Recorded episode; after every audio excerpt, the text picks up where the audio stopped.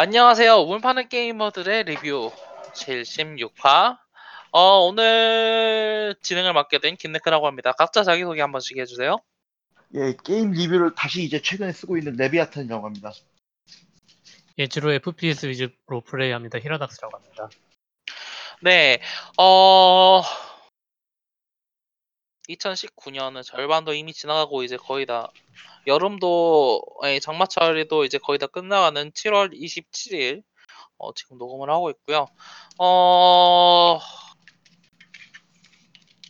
그 여러 가지 게임들이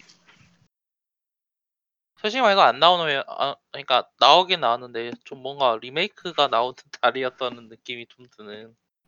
아 그쵸. 여튼 이제 게임 쇼도 다 끝나고 이제 어 뭐 게임 쇼도 이제 끝나고 다들 슬슬 이제 어 뭐냐 아마 지금 게임 회사들은 게임 발매를 위해서 어 대목을 준비하기 위해서 엄청 바쁘게 일하고 있을 때고 저기 그래 어 뭐 여러 가지 있었던 일이 일이 있는 해긴 합니다만 뭐 말 꼬였는데 여튼 어 각자 요즘 뭐 하고 지내셨는지 한번 이야기를 해보도록 하죠. 아, 최근에 지금 일을 좀 쉬게 돼가지고 그 좀 사람 좀 만나고 밀렸던 게임들도 좀 하고 있습니다.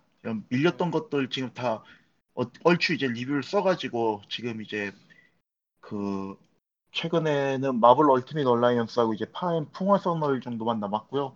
그리고 옛날 게임 예전에 못했던 거 뭐 파판 9이라던가 혹은 10하고 10-2하고 그리고 10이 지금 쌓아두고 있고 로맨킹 사가에다가 거기다 사가 신작까지 지금 쌓아둔 상태라서 게임은 많이 쌓여 있어요. 그래서 원래 이제 8월에 좀 빡겜을 해야 되는데 그냥 뭐 적당히 하고 있죠. 뭐 그거 쓴다고 해가지고 뭐 죽는 것도 아니고. 천천히 하는 건 또 나쁘지 않죠. 어 히라나스님은 어, 뭐 어떻게 지냈어요? 어, 저, 저, 저번 주는 아니고 이번 주 목요일이었나? 또 축제한다고 텐, 텐진 마트리라고 그 오사카에서 축제한다고 거기 갔었는데 진짜 사, 사람, 사람이 너무 많아가지고서는 사람들이 그냥 다 길 위에 꽉꽉 차서 서 있기만 하고 걷지도 못하고 사람이 너무 많다. 날씨는 뒤지게 덥고 그래가지고서는 일본은 몇 도예요? 요즘 날씨가? 어, 우리나라보다 더 덥지 않나요? 아니요 보통은 비슷할 그렇긴 거예요. 하죠. 30 30도에서 34도 이 정도니까. 근데 그날따라 또 유난히 더워가지고 아 예. 그리고 도시 거리에서 느끼는 체감온도 훨씬 더 다르긴 하죠. 그래서 그 저- 사람이 꽉 차 있다 보니까 길에 그냥 후끈하죠 진짜. 예. 와, 아유. 끈적거리겠다. 그래 아이 지금 네 네네네. 불꽃놀이 보러 간다고 했는데 불꽃놀이는 구경도 못하고 그냥 바로 집으로 왔네. 진짜 두 번 다시는 축제 안 간다고. 아 지금 한국은 계속 장마 오고 있어가지고 어, 저 제가 사는 곳은 지금 안 오고 있긴 한데 중부는 계속 쏟아진다 그러더라고요. 네. 누가 누가 오늘 부산에서 비 내리는 거는 거의 동남아 스콜 내리듯이 내린다고. 이제 저희 그러니- 이제 그 그것도 그냥 그렇다고 얘기를 해야 되는 시기가 온 것 같아요. 이제는 한국은 이제 동남아 아열대기로 사실 그러니까 좀 아 너무 하, 지구 온난화가 저기 미국은 믿지 않지만 미국 대통령은 어 저는 저희 뭐냐 쓰고 있던 모니터가 탁자 뒤로 백플립을 시도해가지고 아, 산산조각이 났거든요. 아, 대신 뭐, 대신 뭐, 좋은 뭐? 좋은 거 사셨잖아요. 뭐, 백플립. 뭐 하다가 backflip back- 아 뒤로 넘어졌다고요? 네, backflip을 시도해가지고 180도 성공하고 그대로 운명하셨거든요. 아, 어. 그, 지금 그래가지고 27인치 bezelless라고는 하는데 사실 베젤 얇은 걸로 한성 컴퓨터 모델 샀는데 엄청 마음에 드네요. 해상도 해상보다는 이제 그 뭐죠? 그 주, 주사율? 네, 그래 주사율 에더 신경이 쓰여가지고 144회를 좀 했는데 아, 근데 가격대가 비싸지도 않고 괜찮은 것 같더라고요. 지금 그 24인치 예전 거 놨을 때랑 차지하는 공간이 거의 비슷해요. 베젤이 없어가지고. 그래서 이거 여기다가 지금 스위치도 꽂아가지고 풍화설월도 좀 하고 있고요. 아 그렇습니다. 요즘에 좀 어, 뭐, 어, 이런 거 있, 긴 했는데 어, 이제 게임 이야기로 제대로 넘어가 보자면 어 일단은 뭐 간단간단한 이야기들 하고 넘어갈게요. 어 신사쿠라 대전? 예, 액션이 좀 제대로 공개가 됐는데 어, 많이 변해야 변화됐다는 이야기가 있더라고요. 어, 네, 변화됐다는 이야기가 있더라고요. 예. 그 네네. 원래는 원래는 어떤 거였죠? 저도 사실 신 사쿠라 대전 시리즈를 딱 해보지는 않아가지고 이렇게 생각하시면 돼요. 그 연애 파트 따로 있고 그 다음에 SRPG 그러니까 그 파랜드 네, 파랜드 택틱스라니 세상에 그 파엠 파이어 엠블렘 같은 그런 그 SRPG? 뭐냐 SRPG 요소가 들어가 있고 그러니까 파트가 두 개로 나뉘어져 있거든요. 연애하고 네네. 일상 파트하고 그 다음에 그 뭐야 SRPG 파트하고. SRPG 파트하고 근데 이제 그게 이번에 일상 파트하고 그 다음에 배틀 파트라고 해가지고 그냥 그게 이제 무쌍화된 거죠. 음. 근데 그게 엄청 큰 변화일까요? 사실 이야기가 나오는 거 들어보면은 엄청 대단한 변화다 막 그런 것 같은데. 큰 변화죠. 왜냐면은 시리즈가 한 10년 정도 아니죠. 10년 이상 죽었죠. 거의 한 13년, 14년 거의 잠깐만요. 사쿠라 대전 마지막에 나온 게 잠깐만요. 어. 사쿠라 대전 마지막 게 모바일로는 뭐 나왔었던 것 같은데. 그쵸. 모바일로 나왔는데 그거는 이제 저희 이제 보통 얘기하는 가치 게임이니까 5편이 마지막이었고요. 5편이 예, 5편이 마지막이었죠. 2005년에 나왔었네요. 2005년이면 14년 14년 전이네요. 그렇죠. 14년 전에 나왔으니까 그, 그 10, 14년 전까지만 하더라도 이게 SRPG긴 했었거든요. 근데 이제 14년 만에 부활을 시켰는데 상공 무쌍류 비슷하게 나오겠다라고 하는 거니까. 시- 근데 지금 전반적인 커뮤니티나 팬- 이걸 기억하는 팬들이 어떻게 생각할지 모르겠어요. 근데 확실한 거는 좋게 생각하는 사람들도 꽤 있다는 거죠. 생각외로. 왜냐면은 음, 14년 전에 사쿠라 대전을 기억하고 네, 14년도 아니다. 그 사쿠라 대전 처음 나왔을 때가 20년이 훨씬 넘으니까 음, 그때 기준으로 보면은 참 96년 처음 나왔으니까 23년 전이네. 야. 그 뭐죠? 네네. 어, 뭐 근데 사실 오래된 게임일수록 변화를 하는 게 사실 맞는 거여가지고 저는 그쵸? 저는 일단은 그렇게 생각을 하거든요. 망가진 게 없으면 고치지 말라는 이야기도 있긴 한데 오래되면 망가지는 게 맞으니까.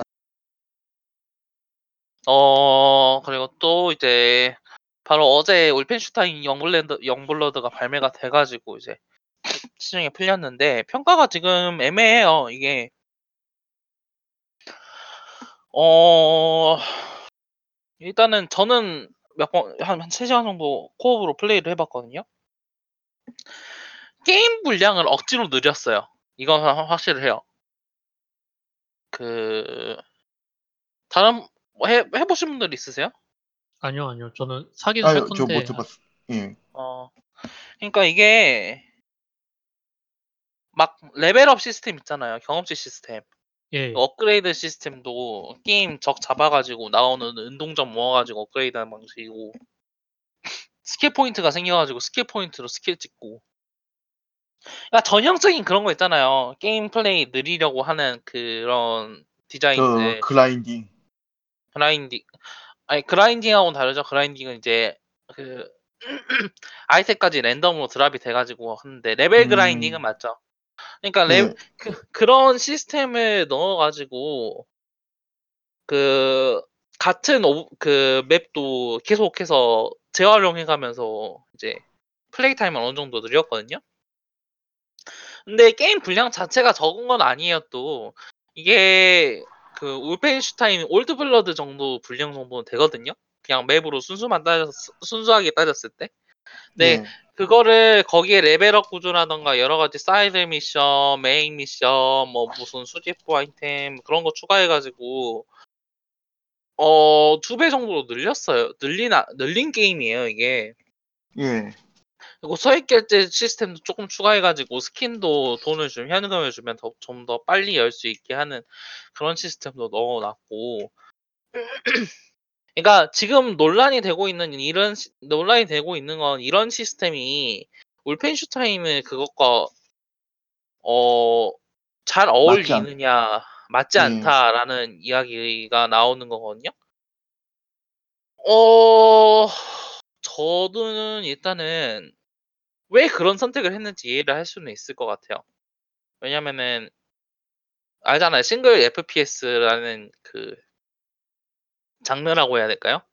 그런 음. 게임들이 지금 왜 발매되고 있지 않은지가 이미 그 왜 이런 시스템을 추구했는지에 대한 추- 추가했는지에 대한 그 설명이라고 볼 수 있을 거고요.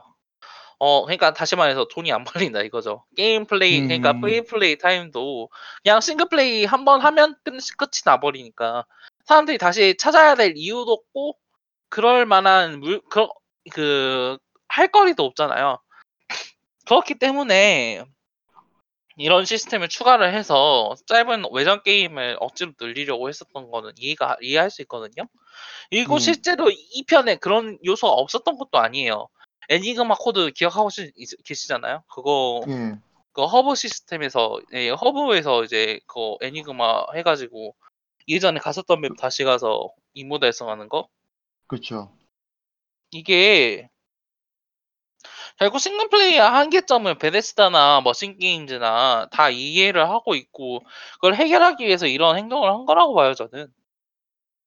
어 음. 근데 그게 잘 어울리느냐라고 이야기를 하면은 일단은 조금 삐그덕거리는 느낌이 있긴 해요.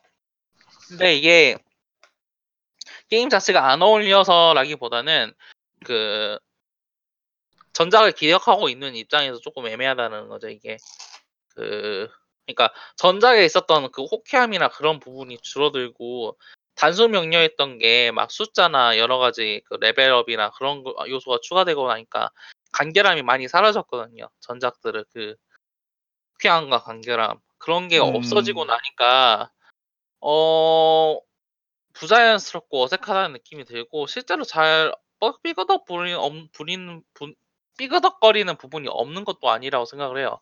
특히 몇몇 부분에서는 모션이라던가 뭐 그런 싱크킬에서 아니 그러니까 kill 했을 때 근접 공격을 했을 때 그 sync kill이잖아요. 아니, 킹, kill sync잖아요, 그게. 아니, 싱크 예. 모션이잖아요. 그러니까 예.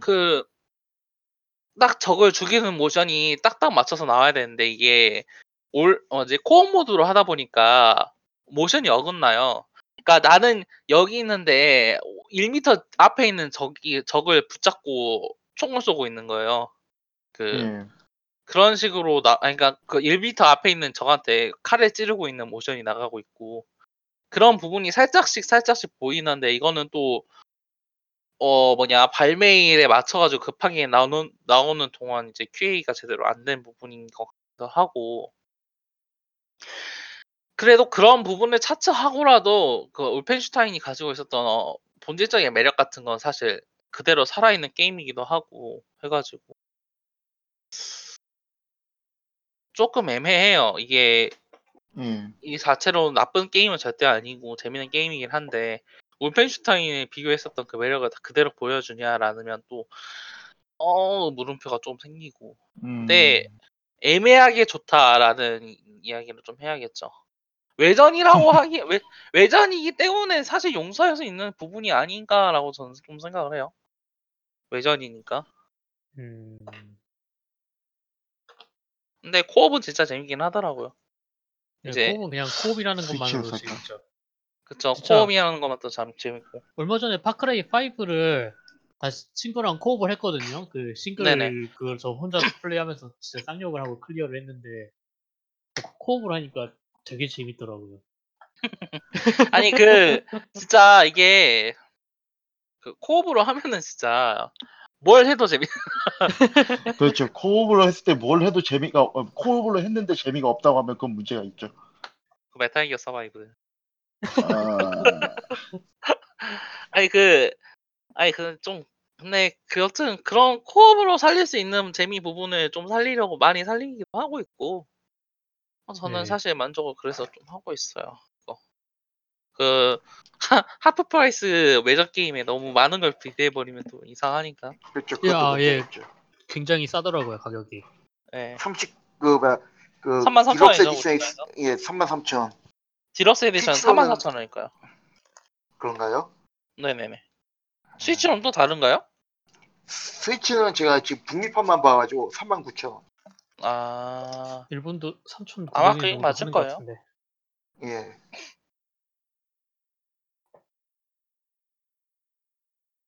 어, 뭐야. 네. 우리 펜슈타인 이야기, 아, 스위치 이야기가 나왔으니까 그 얘기를 좀 더 하자. 투미 스위치로 나왔죠? 예, 둠 스위치로 나왔죠. 좀 1편, 2편, 3편. 그러니까 클래식 둠이 나왔어요. 아니, 나는 진짜 왜, 이- 아, 해보셨어요? 해보신 아직은 분 있어요? 못했어요. 근데 살 거예요. 아, 아 저도 살 아, 그거예요. 450엔밖에 안 하더라고요. 아, 진짜 그쵸. 저렴하긴 하다, 진짜. 진짜 모든 기기, 모든 기기로, 전자기기로 돌아가는 둠. 아, 액정만 달려 있으면은 진짜 다 그쵸. 다 돌려버리고. 가능하죠. 어, 둠 이번에 그, 뭐죠? 이번에 4인 local co-op도 된다는데? 그렇죠. 그거, 그래서, 그 사실상 20년 전에 둠 LAN party 하는 거하고 20년 후에도 둠 LAN party를 하고 있어요. 정말 훌륭한 것 같아요. 이게 우리가 꿈꾸던 미래예요. 지옥에 갈 줄 알았던 애들은 계속 둠만 붙잡고 있다. 그렇죠. 어, 어, 이 스위치 이야 스위치가 또 그것 말고도 여러 가지 정보가 에, 여러 가지 이야기 뉴스들이 있는데 일단은 그 새로운 모델이 공개가 됐어요. 스위치가 이제 스위치 후속 기기라고 하기에는 좀 사실 그러긴 거긴 한데 두 가지 모델이죠. 일단 하나는 스위치 그 휴대용 버전, 예. 그 거치형 콘솔이 지원이 안 되는 어 들고만 들일 수 있고 스위치 컨도 스위치 컨도 따로 분리가 안 되는 컨트롤의 이제 새로운 모델이 공개가 하나 됐고요. 어 추가로 배터리 시간이 늘어난 스위치 모델이 공개가 됐어요. 예. 어 사실 좀 왜라는 생각이 좀 들긴 하죠. 아니 휴대용 모델은 그래 그- 왜그 뭐지? 저가형 염가형 모델이라고 생각을 하는데 왜 배터리만 늘- 아. 그리고 가격 그대로면 그, 뭐 그쵸 짧은 배터리 계속 지적돼 왔던 거긴 하고. 그쵸. 네네. 네, 그래서 좀 아 근데 이미 스위치가 있는 입장이어가지고. 그, 사실 그게 이제 예전부터 루머가 돌았었던 스위치 이제 강화판이다라는 게 지금 밝혀지긴 했잖아요. 네.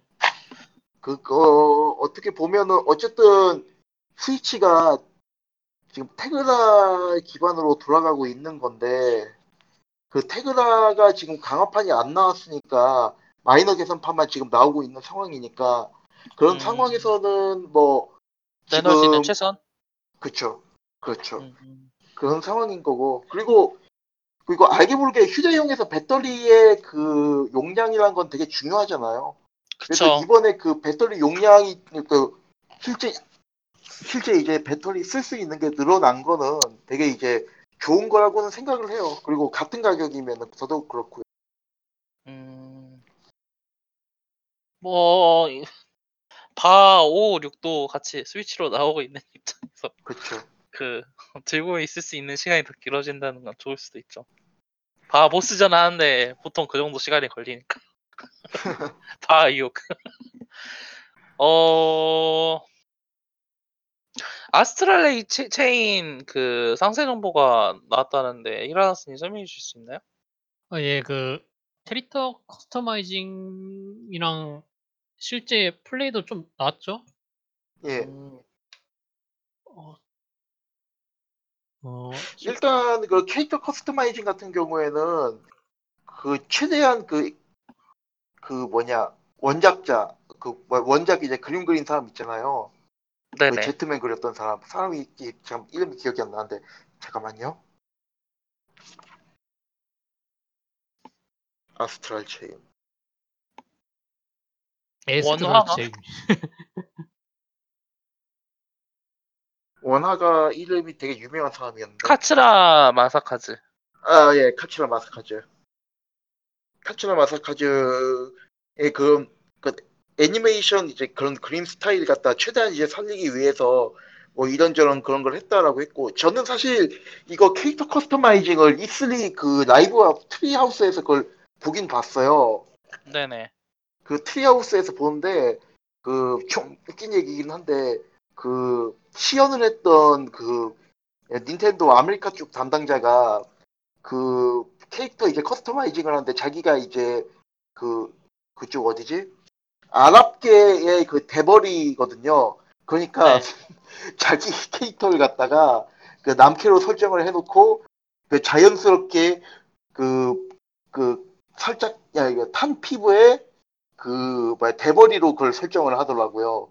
아 자기랑 비슷하게. 자기랑 비슷하게 음. 뭐 그걸 보고서 조금 뭐 뭐라 그래야 되나 좀 웃었다고 해야 될까 좀 어이가 없다고 해야 될까 굳이 그런 것까지 자기 자신 대응을 대 대응을 시켜야 되는 건가 그런 생각도 좀 들고 그래가지고 그럼 근데 그런 분들이 꽤 많은 것 같더라고요. 외국은 근데 특히. 웃기는 건 그 사람이 그, 그 전에는 그 뭐냐, 마블 얼티밋 얼라이언스 4, 3 시연을 했거든요. 거기서 아. 루크 케이지를 선택을 하더라고요. 한시간이 안 처음 돼요. 시작할 때. 아니 근데 그런 안 분들. 진짜 많은 것 같긴 해요. 그 예. 해외에서는 그, 그, 그거네요. 그, 뭐지, 워치독스 2에서, 뭐냐, 그, 샌프란시스코 나오니까 일단 자기가 사는 곳부터 찾아본 분들도 있고, 디비전에서는 자기랑 비슷한 캐릭터 만들어가지고, 자기가 일하고 있는, 그, 사무실까지 찾아가가지고, 워싱턴에서 그, 거기까지 찾아가서 셀카 찍고 있고, 막 그러고 있어. 아니, 그럼, 여튼, 그런 커스터마이징네이션이 많은 거는 좋죠. 예. 그쵸? 그, 그, 뭐죠? 그, 그 코드베인도 커스터마이제이션이 있었나요? 어, 코드베인은 모르겠어요. 코드베인? 아니, 그러니까 이게, 이, 이 얘기를 하 는 게, 어, 액션 어드벤처 게임들이 customization이 지원이 안 되는 경우가 좀 있거든요. 그게 단점이라고 이야기를 하긴 그래요. 왜냐면은, 야, 그게 액션 어드벤처, 게임은 아니니까. 그쵸. 그게 핵심인 게임은 아니니까. 근데 이런 게 된- 지원이 되는 게임이 있으면 또 좋다는 이야기고, 어, 이야기를 한 게, 어, 그, 서지 2가 customization을 지원해가지고.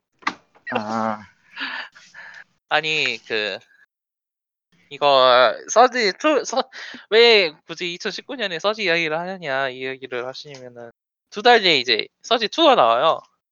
예. 근데 이거 그러니까 서지 제가 1편에 즐긴 아마 제가 아는 사람 중에는 유일하게 플레이한 사람이 저거든요. 저 말고는 서지를 플레이한 사람이 없을 거예요.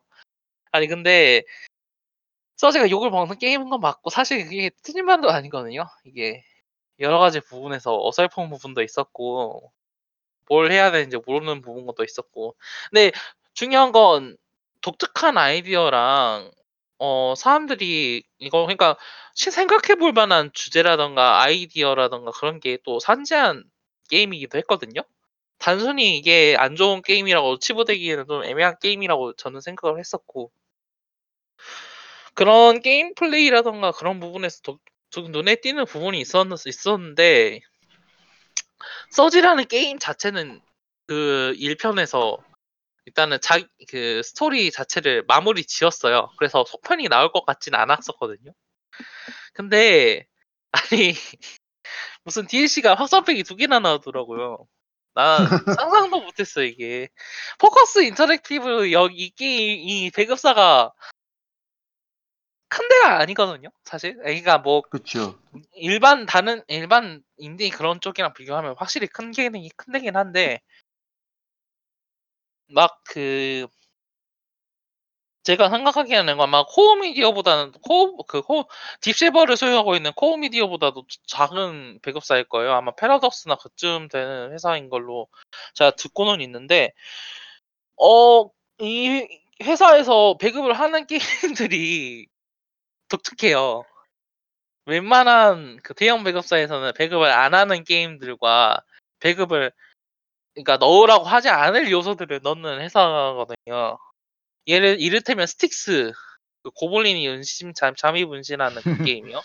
어, 그 게임이나 네 네네 스틱스 스틱스 그러면 되게 이상한 회사긴 하네요. 그쵸. 그 포커스 인터랙티브가 또 했던 게 아 그래요. 플레이그 테일즈 이노센스도 이쪽에서 배급을 했었고요. 아 그- 포커스였. 그것도 포커스였어요? 네.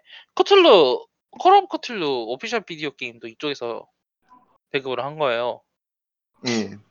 시티즈 엑셀도 배급을 하긴 했는데, 파밍, 파밍 시뮬레이터도 이쪽에서 하고, 인서전시, 샌드스톰도 이쪽에서 하고. 그러니까 제가 여, 이거 부르는 그게 있어요. 그, 셜록 홈즈 같은 어드벤처 게임도 배급을 하는 얘들은 그, 그거라고, 그, 그 뭐죠? 자선 사업단? 그, 그, 그 뭐죠? 자원봉사단. 그래. 그 멸종위기 동물들을 모아가지고. 아니, 진짜 이거 게임들 봐- 보면은 조금 진짜 그 뭐야 안 팔릴 만한 게임들을 팔게 만드는 회사라는 느낌이 많이 들거든요. 프랑스 회사라 그런 건지 모르겠는데. 아니 그래가지고 여튼 그런 느낌이 있는 회사인데 이 포, 서지 같은 경우에는 그 서지 같은 게임이 나올 수밖에 없는 회사였어요. 그래서 예, 그러니까 Focus Interactive에서 아니 Surge가 배급이 된다면 Focus Focus에서 배급을 하는 그 한다라 할 수밖에 없다라는 그런 이야기를 하고 싶었던 거예요. 저는. 음. 그 근데 그런 게임 치고도 그러니까 거기서 나온 게임 치고도 DLC가 두 번 나오고 속편까지 나오는 경우는 엄청 드물단 말이에요. 근데 이게 예. 보니까 또 속편을 보니까 게임이 더 나아진 거예요. preview를 찾아보는데 그 혹시 멀티도 추가됐나요 이번에는? 멀티 요소는 추가됐어요. 그러니까 아. 멀티가 그 전처럼 막 그러니까 그 막 침입한다거나 그런 건 없는데 막 graffiti 같은 걸 남겨서 뭐 그 뭐죠 그 Dark Souls 메시지 같은 거 있잖아요. 아 그런 그런 거건 남길 남, 수 있다. 네 그런 거 남겨가지고 이제 다른 사람 거 메시지 평가해주고 아니 다른 사람들 뭐 움직임 같은 거 흔적 같은 거 보여주고 그 정도 수준으로만 이제 그 멀티가 지원이 된이 온라인 요소가 있, 있다고는 하는데 아니 그 예. 정도 있는 것마저도 엄청 장족의 발전이에요. 왜냐면 전작은 진짜 아무것도 없었거든요. 정말 그 NPC가 모여있는 허브 공간도 없었어요. 그래가지고 플레이어는 혼자서 그 뭐- 뭐냐 그 버려지고 망가지고 완전 기괴한 그 어, 사이버펑크 공장 안을 혼자 떠돌아다니는 신세였는데 사람 사는 곳이 생긴 거예요 이번에는. 아니 그것만으로도 좀 대단한데 여러 가지 요소가 개선이 되어가지고 액션이라던가. 그러니까 이걸 보고 제가 생각을 한게 이런 좀 작은 게임들 있잖아요. 뭐라고 해야 되죠? 예. triple A라고 하기는 좀 그렇고 그것보다는 좀 작은 게임들. Hitman? Hitman이나 아, 예, 예. 그러니까 Hitman 신시리즈, 신시리즈나 Sniper Elite, Rebellion은 Sniper Elite, 뭐 이런 게임들 중 이런 작은 게임들 중이 그러니까 게임들이 실제로 속편을 냈을 때 어, triple A 엄청나게 많은 자본을 투자를 받고 게임 만들어지는 게임들보다 마, 요소가 개선이 되고 피드백이 반영이 되는 그런 확률이라고 해야 될까요? 그런 현상이 좀 더 두드러지게 보인다고 저는 생각을 하고 있거든요. 음, 이게 그러니까 정확하게 어째서 인지는 그러니까 저희가 알 수는 없죠. 근데 그게 있는 것 같긴 해요. 그 일단은 뭐죠? 그 일단 저번 자본 자본 들어가는 투자되는 자본 자체가 작다 보니까 예. 그 배급사 간섭을 해야 될 만한 그러니까 몇백 장 몇백만 장 이상 팔아야 되는 그 허들이 낮은 거죠. 예. 허들 자체도 낮고 그러다 보니까 개발사 측에 요구되는 프레셔도 압력도 작다라는 걸로 저는 생각을 해요. 어, 그 더, 그 추가로 또 이제, 어, 프레셔도 그 뭐지? 그 게임 자체가 원래 작다 보니까 그 피드백을 개선을, 피드백을 받아서 개선할 만한 여지도 많고 또 제가 말씀드린 게임들 대다수가 전, 전작 resource를 상당수 재활용했어요. 그 Sniper Elite 같은 경우에도 그렇고 또 뭐죠? Hitman. Hitman 같은 경우에는 아예 전작 뭐지? Hitman 2 같은 경우에는 Hitman 전작에 있었던 모든 걸 2에다가 바로 구현을 해버렸었기도 하고요. 그러니까 이런 이제 resource를 재활용하는 부분이 있다 보니까 좀 그거하고도 가깝죠. 서비스로서 게임 음. 지속적으로 업데이트를 하고 하는 그런 게임들 그럼 그런 근데 사실 그거는 서비스로서의 게임이라기보다는 이제 기존에 이제 리소스를 재활용하는 거니까 조금 네네. 다른 쪽에 가깝지 않을까요? 서비스라고 그쵸. 하는 거는 이제 조금 뭐라 해야 되나 그 그러니까 이제 고객한테 서비스를 지속적으로 제공을 하는 거고 근데 네. 이제 아까 말씀하셨던 것은 기본에 있었던 개발 에셋을 다시 이용을 해가지고 그걸 이제 다시 후속편을 만들어내는 거니까 그런 부분들은 이제 서비스로서의 게임이라기보다는 상품을 개발을 할 때 이제 상품 개발의 요소로서 이제 게임 그런 어떤 에셋을 재활용한다라고 네. 이제 접근을 할 수가 있는 거죠. 서비스는 아, 이제 저, 어- 저, 네네. 네. 아 예 말씀해 주세요. 아, 말씀하세요, 말씀. 아, 아니, 아니, 저는 저 제가 끝났거든요. 이야기 제가 하려는 이야기는 저- 아니 저도 맞다고 생각을 해요. 이게 서비스 서비스로서의 게임들이라고 생각하지는 않아요. 근데 예. 그런 리소스를 재활용하고 하는 그 측면에서 리소스의 서비스로서 게임들이 서비스로서 아니 게임으로서 서비스죠? 말- 말이 계속 꼬이네. 얘들하고 일맥상통하는 부분이 있다라는 이- 이야기예요. 그래서 음, 그래서 수월하게 이런 어, 피드백이라든가 하는 발전을 더 적나라하게 그러니까 보여줄 수 있다고 말, 말씀은 있다고요. 그러니까 이게 그 기존 그 뭐야 게임에서 이제 피드백을 받은 건에 대해 가지고 그렇게 이제 발전해 가지고 새롭게 만들어내는 거다라는 그런 말씀이신 거죠? 그쵸 그런 거죠. 아, 이게 그 GTA 5나 GTA나 Red Dead Redemption이 이런 일을 할 수는 없잖아요. 기가 뭐지? Last of Us나 Uncharted가 이런 일을 할 수는 없었고 그 음, 세세하면서도 더 나은 발전을 하기 위해서 기존에 있었던 문제가 있었던 부분을 완전히 새로 뜯어 고치기에는 이제 막 안전한 선택을 하려고 하려는 하려는 이제 다른 개발사들이 보고 참고하기엔 살짝 무리가 있는 부분이 많이 있다라고 도 생각을 하는 거고. 예. 어 여튼 그리고- 서지 2 때문에 저는 이런 식의 개발이 좀 더 괜찮지 않나. 좀 더 다른 개발사들도 무리하게 triple A 요즘에는 아예 그런 것도 그렇 무리하게 triple A를 따라가려는 회사들도 줄어들긴 했, 했, 했지만 어, 더 나아가서 이런 게임들로 인해서 무난하게 내가 지속적으로 개발을 할 수 있는 환경이 만들어질 수 있지 않나라는 소비자들에게 더 도움이 되는 그런 생각을 좀 하고 있어요. 사실 그게 그런 식의 이제 피드백 해가지고 뭐 게임 만들었던 거는 그 Bravely Default라던가 그 일본 쪽에서는 그 Square Enix가 자기네들 게임들 작은 것들 이제 테스트할 때 먼저 체험판 내놓고 체험판 내놓은 거 해가지고 이제 피드백 해가지고 게임 이제 더 개선하는 거 그게 네네. 지금 그 뭐지?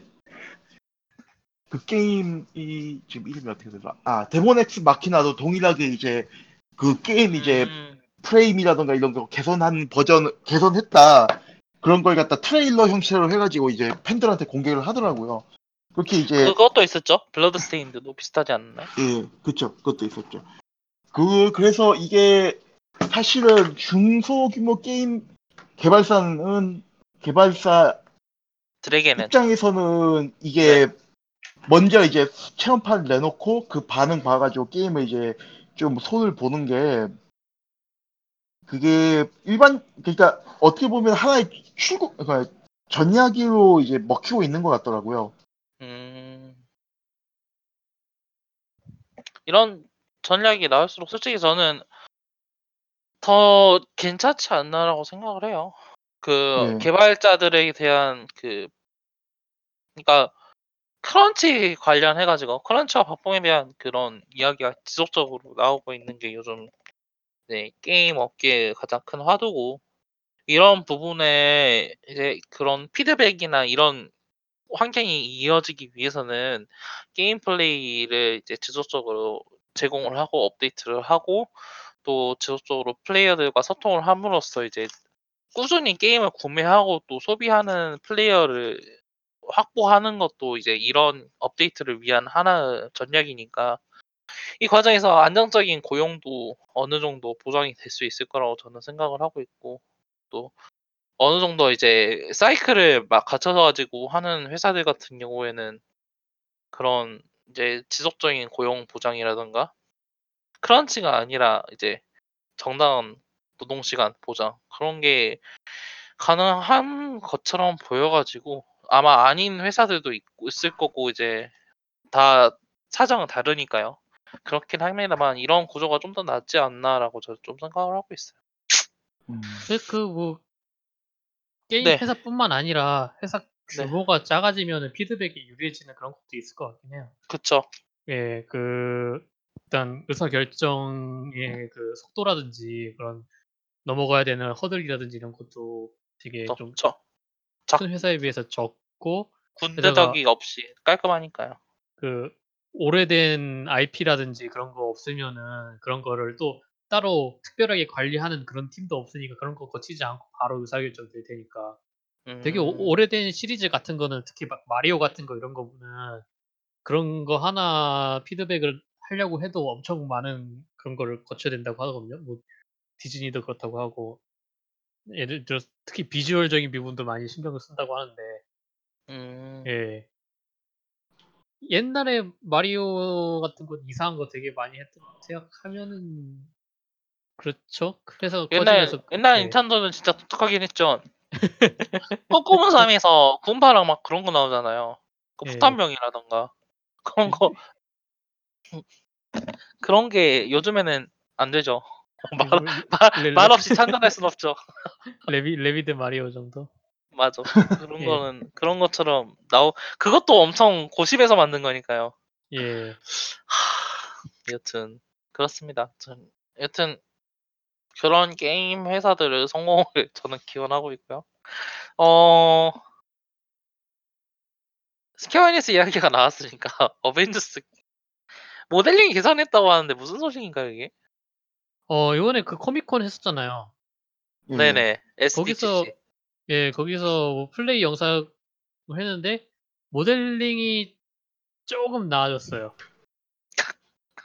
그 예전에 예전에 진짜 동, 동네 아저씨들 같은 느낌이었는데 좀 약간 훈남들 됐다 이런 느낌으로 살짝 나아졌어요. 근데 기본적으로 그거는 그 모델링이 싸구려라서 문제가 아니라 모델링은 딱 어떻게 보면은 딱 그 triple A 게임 수준 그냥 평균 수준인데 그게 이제 생겨먹은 게 그거잖아요. 그 뭐냐 그 MCU랑 영화판하고 영화판을 베꼈다는 게 눈에 보이는데 영화판을 안 베꼈다고 이제 주장을 하려고 하는 그 괴리된 주장 사이의 갈등. 그 영화판은 RPU를 지불할 수 스턴트 없으니까. 배우들 그 계약이 그 너무 뭐냐, 꼬이니까 가장 웃겼던 게 그 토르 단추가 우리가 그 MCU에서 알던 그 단추가 아니라 무슨 징을 박아놨던데 아 쟁반 예 쟁반을 박아놨던데 딱 느, 느낌이 야, 굳이 그럴 거면은 왜 그- 뽀글머리 금발 아저씨인가. 예. 뭐 코, comic comic 쪽 되게 맞췄다고는 하는데 아 그건 아닌 것 같아요. 지금 그 뭐냐 그건 변명이고 마블 얼티밋 얼라이언스 해보니까 그냥 그거는 그냥 변명. 변명이고 변명이고 진짜 그 이제 베끼 그 MCU에서 이미지는 베끼긴 베꼈어야 됐었는데 그렇다고 그대로 베끼면은 그 배우들 얼굴에 대해 가지고 라이센스 지불을 해야 되니까 좀 그래야 되고 뭐 그런 것들 때문에 그런 것 같고 사실 또 오히려 웃겼던 거는 마블 얼티밋 얼라이언스는 오히려 MCU 영향을 많이 받았다는 게 눈에 보이거든요. 아, 그 음. comics 분위기인데 그 뭐야 토니 스타크 얼굴의 그런 인상이라던가 혹은 이제 토르나 캡틴 아메리카나 그러니까 똑같진 않은데 똑같진 않은데 뭔가 그 인상이 서로 비슷한 느낌? 그러니까 그 인상만 이게 comics 느낌으로만 들고 온 그런 느낌이야. 음, 되게 좀 그래서 어떤 의미에서는 저는 얼티밋 얼라이언스 쪽이 좀 그 MCU 쪽더 나- 느낌이 더잘더잘 더 나은 마블이다. 그쵸. 더 나은 마블이다. 근데 웃긴 거는 나중에 좀 얘기를 하긴 하겠지만 이게 게임이 진짜 순수하게 B급 게임이에요. 아, 그러니까 아, 이건 나중에 얘기를 할게요. 제가 나 네네. 그거는 좀 이따 얘기를 하고 일단 그래서 이게 모델링이 좀 나아졌다는 사실 이제 컨셉 자체를 뜯어 고치지 않으면 크게 의미가 없을 거예요. 아니면 그냥 진짜 배우한테서 그 개런티 받아가지고 개런티 다 따내가지고 얼굴 따내고 그래야 될 텐데 문제는 이제 천문학적 오- 단위로 올라가 버린 로다주의 개런티 때문에 그건 사실상 불가능한 거고 그렇, 그 계약을 그렇다고 그 계약을 아이언맨 1편 찍을 때 했어야 됐었는데.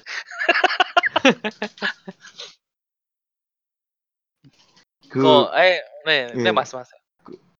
그 들리는 썰에 의하면은 로다주가 이제 그 행사를 갈 때마다 그늘먹그 이제 준비해야 되는 그 물품들이 있는데 그런 거 물품 공수를 해, 해오는 게 되게 힘들다고 하더라고요. 근데 웃기는 거는 로다주는 직접 그 얘기를 하질 않는데요. 뭔가 직접적으로 요구를 하지 않는데요. 그 왜냐면은 그 알잖아요. 그, 그 이제 영향력 있는 사람이 말 한마디만 떨어지면은 그 위에서부터 아래까지 쭉 이제 내리갈굼이 되니까 적- 아. 직접적으로 얘기를 하지 않는 게 이제 자기도 예의란 걸 아니까 얘기를 하지 않는데 항상 이제 챙겨야 되는 그런 것들이 있다고 하더라고요. 되게 까다로운 그런 것들이. 그런 거 생각을 해보면은 그 사실 이제 스퀘어 에닉스에서 그 에이도스 애들 데리고 그런 게임 만드는 게 조금 그 뭐냐 그렇게 모델링을 짠 게 좀 이해는 되긴 되는데 음, 그렇다고 해가지고 팬들한테까지 그런 결과물을 보여줘서야 되겠냐 싶기도 하고. 아니면 그냥 아싸리 그냥 이미지를 바꿔버리는 것도 그냥 하나 방법이긴 했었죠 코믹스 쪽으로 해서. 그런다고 해가지고 토르가 토르가 아니가 되고 뭐, 뭐 아이언맨이 아이언맨이 아니게 되는 건 아니. 좀 이게 그- 그 네. 모델링 아, 이야기가 아니요. 나왔으니까 예. 그거 이야기를 하죠. 소닉 아, 영화판이 소니.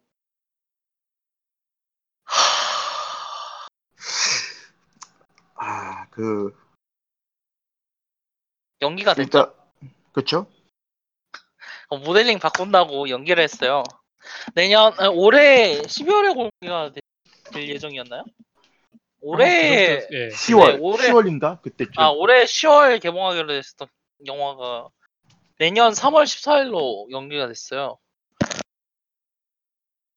솔직히 말해서 전 좀 아닌 것 같고 이게 그러니까 지난 시간 이야기를 했었는데 바꾸는 게 쉬운 일이 아니에요. 재촬영까지 들어가야 될지도 모르는 일이고 근데 그거를 그냥 하는 건 그냥 욕을 먹었다고 개봉을 하는 게 저는 이게 맞나 근데 이렇게 하는 것도 그냥 망하는 거라고 이제 생각을 했으니까 그런 판단을 한 것 같은데.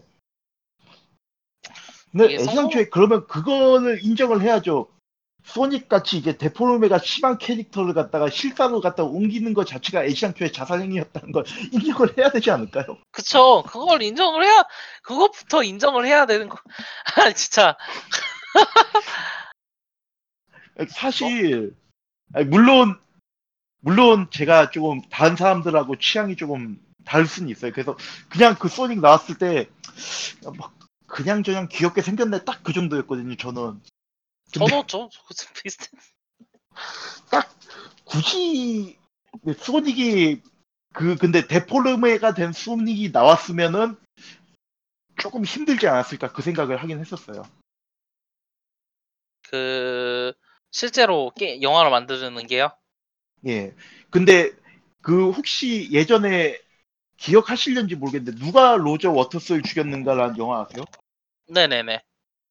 그게 이제 그 실사 위에다가 그 뭐야 아 아니다 로자 누가 로저 워터스를 죽이겠다가 아니라 누가 누가 로저 로저 래빗을 래빗을 모함했는가 네. 그거였는데 거기 보면은 이제 실사에다가 그 셀 애니메이션을 갖다 덧입혀요. 그래서. 그 셀 애니메이션이 그러니까 그런 감수성이라든가 그 데포름에 대한 캐릭터들이 그게 제대로 드러나거든요. 근데 그런 쪽으로 나갔으면 모를까 실사에다가 3D를 의 이미지를 갖다 입히는 건 좀 무리가 좀 심했죠. 그거는 그게- 컨셉 단계부터가 무리가 심했던 거고 그게 사실- 나와가지고 예. 성공한 애니메이션 있나요? 실사랑 3D를 어, 섞어가지고 우리는 이미 결과물을 한 번 본 적 있죠. 소닉 오시스라고 소닉 06 소닉 해치오그 360으로 나왔던 최악의 소닉 최, 최근작으로 보면은 아니 그거 보- 말고 영화로서 영화 애니메이션으로 영화는 없죠. 성공한 게요? 아니, 명탐정 피카츄 아니 그러니까 명탐정 어, 피카츄가 피카츄, 아. 있긴 하죠. 예 그렇죠. 그러니까 이 근데 명탐정 그거- 피카츄하고 또 비교하기엔 좀 그런 게 그러니까 그 두 가지 차이예요. 그러니까 명탐정 피카츄를 피카츄는 뺀 명- 기타 등등 피카, 포켓몬들은 좀 그랬잖아요. 그러긴 해. 그러 와, 그러긴 한데 근데 이게 이게- 명탐정 피카츄가 아, 예. 중요한 게 뭐냐면 명탐정 피카츄가 나와도 이상하지 않는 세상을 만들려고 했어요. 아 그- 세계화 설정에서요? 그쵸? 그러니까 예. 그런 디자인이라든가 전체적인 그 영화의 촬영 방향이 이런 피카츄가 등장해서 이야기를 하고 있어도 전혀 이상하지 않은 세계를 만든다 라는 게 핵심이었다고 보거든요. 그렇죠. 그러니까 맞아요. 어, 이제 애 남녀노소 할 것 없이 폭 어, 그 자기의 대리 개체 그 뭐야 자신을 투영해가지고 쌈박질하는 그런 세상이 아니라 좀 더 현실적으로 포켓몬들하고 사람들이 공존하는 그런 세상을 만들고 싶었다라고 하면은 그게 납득이 되는 세계긴 하죠. 그렇죠. 그래서 솔직히 말해서 이게 맨 처음에 공개됐을 때 도대체 이게 뭐냐라는 이야기를 들었어도 실제로 나왔을 땐 그렇게 비판 안 받을 수 있었다라고 생각을 해요. 그 비판이 아니라 오히려 흥행을 했죠. 그 지금 그쵸. 전 세계 게임 원작 영화 중에서는 거의 최고의 지금 수익을 올렸다고 하더라고요. 그쵸. 근데 소닉은 아니거든요. 그냥 소닉을 넣어놓은 거예요. 그냥 다른 그쵸. 캐릭터들은 그대로 두고 이게 그 뭐죠? 그 굳이 옛날 소닉일 애니 필요가 있을까요? 생각할 그쵸. 굳이 소닉일 필요가 없죠. 이게 비슷한 영화가 이미 있었거든요. 그, 그 2000년대 해서 2010년도 초반에 우주 초 쏟아졌었던 가족 영화 중에 예. 가족 애니메이션들이 옛날 애니메이션을 리메이크 한다라는 이름으로 나왔던 그 영화들이 있어요. 요기 배워. 요기 배워 아세요? 아니요, 아니요. 몰라요. 잠깐만. 혹시 지금 띄워주실 수 있나요? 이거.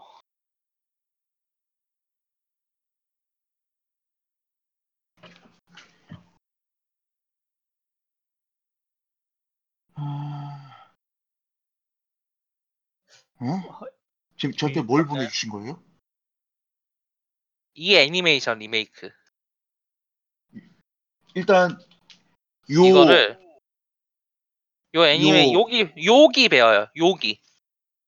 여기 배워? 요기 귀가 아니라 요기 배워.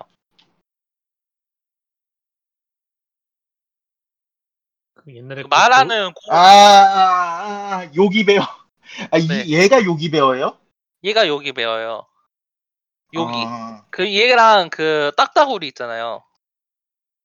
예. 그 같은 비슷한 애니메이션 뭐였죠? 이름이 이건 이름도 기억이 안 나네. 피크닉? 아 그 우디 우드패커. 우드팩 예. 아 예. 얘도 영화로 나왔었거든요. 실사 영화로. 똑같이 그 그냥 캐릭터만 영 캐릭터만 그 그 3D 애니메이션이고 아 이건 작년에 나온 거네? 골 때린다 우드패커는요? 진짜. 네 우드패커는 작년에 나온 거네. 다들 이게 3D로 해가지고 추억 망 치는 게 요즘 대세인가? 그, 그 전에도 있었어요. 그 그거 있잖아요. 아 그 스쿠비두. 아 맞아요. 스크비드는 두 번씩이 나왔죠. 두 편씩이나. 이게 그러니까 이렇게 해놓으면은 이 전작 유- 그 이름새 얻어가지고 좀 싸구려 애- 코미디 애니메이션 만들어서 흥행을 할 수 있겠다. 아니 돈을 좀 만져볼 수 있겠다라는 그런 생각을 하고 만드는 거라고 생각하거든요. 패딩턴하고 테드는 비교하면 안 돼요. 그거 두 개는. 거민형이니까 아니 근데 패딩턴은 진짜 잘 만든 영화고 그거는 예. 그건 급이 달라요 진짜. 근데 네. 테, 테드 같은 경우에는 테드 같은 경우에는 또 방향이 완전히 다른 거고 그건 진짜 정신 그렇죠. 다 그거는 맞죠. 그건 세스로운 영화잖아요 그냥. 그렇죠. 아니 근데 진짜 이, 이런 류에 있다고 저는 생각을 하고 있거든요. 소닉이. 그러니까 요 과거에 과거에 있었던 걸 갖다가 어떻게 한번 그 3D로 옮기면서 한번 돈 한탕 벌어보겠다. 네. 그게 솔직히 말해서 저는 하, 골 때리고 머리 아프고 짜증나긴 하죠. 그래도 그게 나쁜 건 아니라고 생각을 하고 있거든요. 근데 소닉을 도대체 어떤 영화를 만들려고 리메이크까지 해야 되는 건지 참. 아니 그러니까 그 리모델링까지 해야 되는 건데 참. 전 근데 도저히 이게 지금 영화사가 어느 영화사예요? 그 어떤 거요? 그 소닉. 소닉은 소니 아닌가요? 자, 한번 봐야 될 것 같은데 잠시만요. 소닉 더 해치오그 파라마운트네요. 아, 파라마운트. 특촬 쪽으로 정키- 가면은 굉장히 좀 되게 많을 것 같긴 해. 정키 엑셀이 찍었네. 에이, 정키 엑셀이 들어갔네. 아니 왜 왜? 아 진짜 모르겠어. 이거 진짜. 요기 배우는 워너브라더스였네요. 아니 좀 그때 이런 그런 게 있어요 좀. 아, 제가 연구. 네네. 좀 웃기긴 웃기네요. 아이, 근데 그래서 네, 네네. 아, 모르겠어요. 이게 지금 보고 있는데 그 예전에 그 히라닥스님이 그런 말씀 하셨잖아요. 그 서양 쪽 사람들은 그 데포르메나 이런 걸 갖다 모델링에다 안 녹여내려는 그런 성향이 있다고 그런 걸 좀 무시한다는 성향 그, 그런 저 저번 저번 방송 때 말씀하시지 않으셨나요? 에, 어떤 얘기를 하다가 그런 얘기가 나왔었죠? 아 그 이거 비슷하게 소닉 얘기였어요. 네, 소닉에서 한번 나왔었던. 거. 소닉 얘기하다가 아, 이게 그이 그 뭐야 서양 쪽 성향이 그렇게 데폴르메나 이런 걸 갖다 의도적으로 좀 무시하고 실사에 가깝게 그렇게 맞추는 그런 성- 경향성이 있다고 아, 잘 기억이 안 나네. 그런 얘기를 했었나? 예, 예, 네. 하셨어요. 그뭐 그냥 했었다고만 해두죠. 근데 아, 아, 왜 일본 영화는 코스프레가 되고 서양은 그게 아닌가 이런 얘기를 했어요. 그런 얘기 했던 것 같아요. 음, 그런 느낌으로. 예. 예.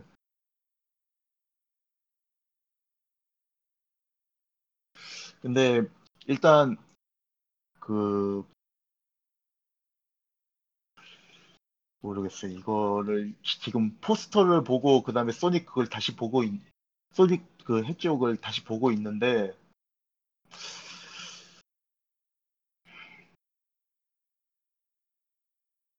이거 너 일단 저는 아니 근데 이 네. 소, 소닉 디자인은 그냥 IP가 소닉인 걸 말고 떠나서 그냥 그냥 그냥 그냥 끔찍하잖아요. 그냥 기분 그건- 생겼잖아요.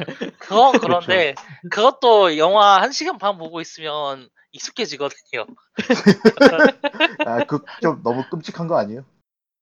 그 원래 근데 일단은 제 생각은 이래 이거를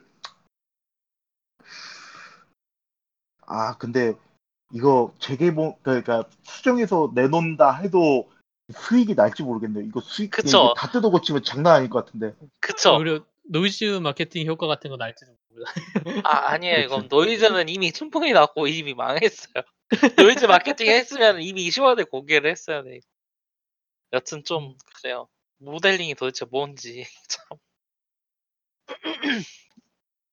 어 룬팩토리 5가 신작이죠? 예. 맞나? 폰은 저는 이미 이거 안 나왔죠. 해봤어. 예. 저도 룸팩토리 제목만 들어봐가지고 어떤 게임인지는 모르겠는데 그 좋아한다는 사람 많더라고요.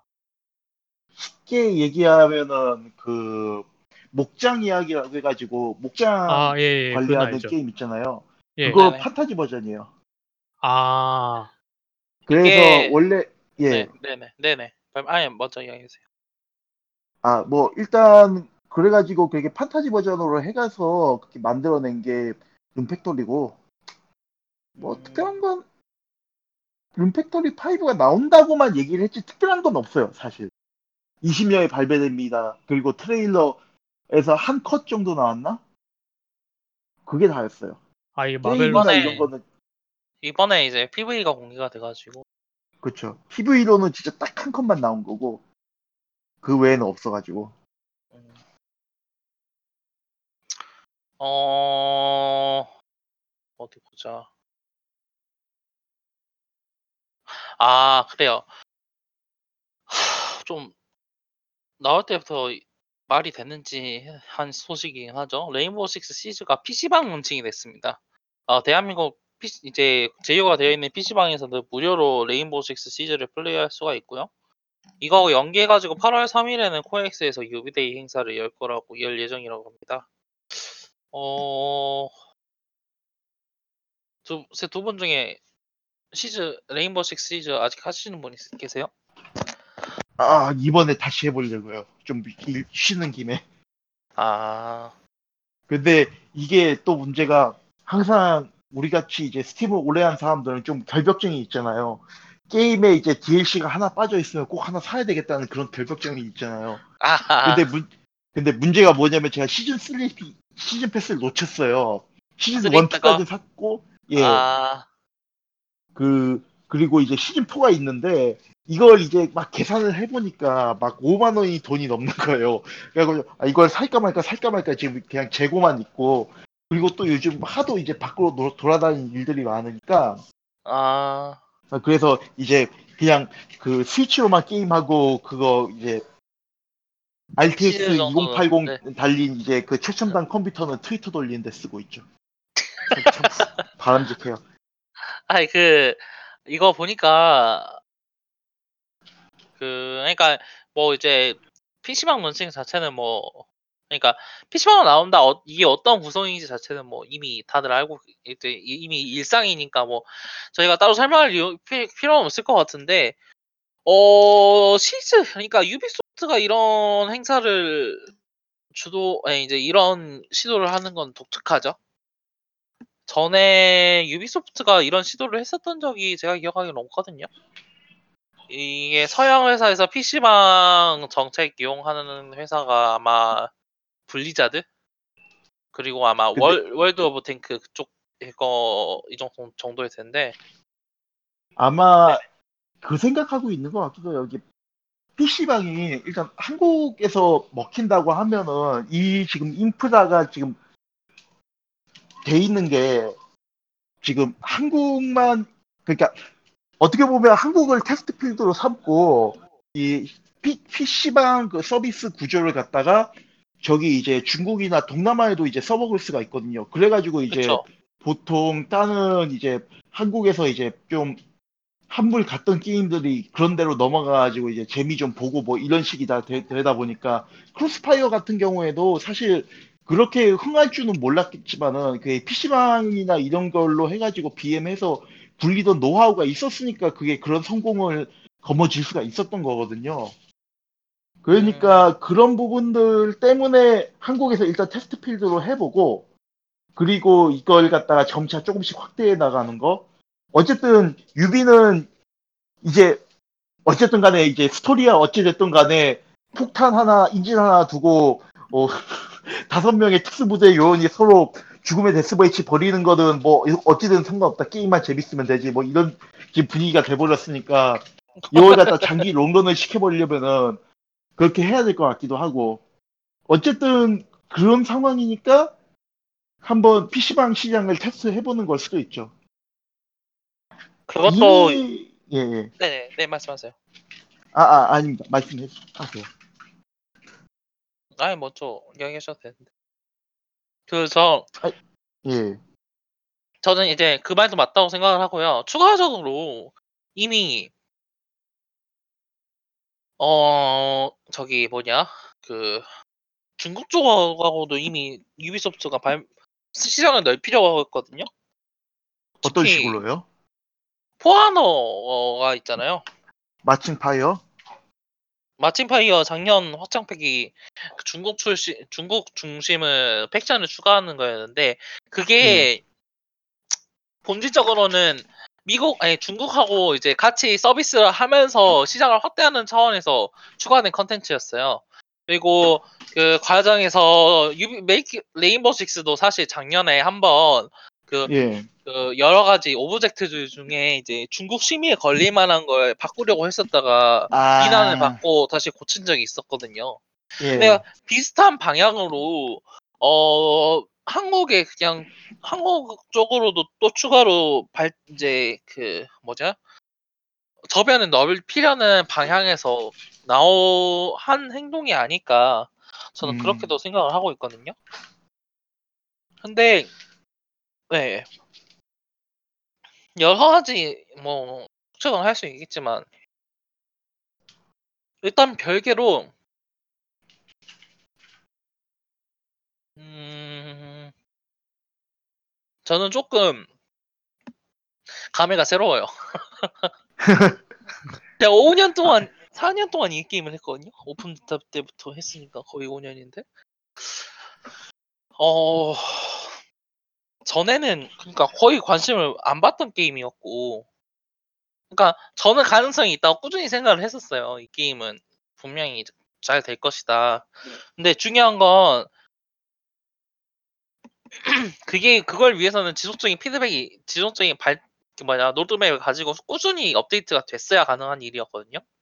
근데 Rainbow Six가 발매된 그때 그 시절을 기준으로 하면 로드맵 시스템이란 것 자체가 조금 불투명한 구- 모델이었잖아요.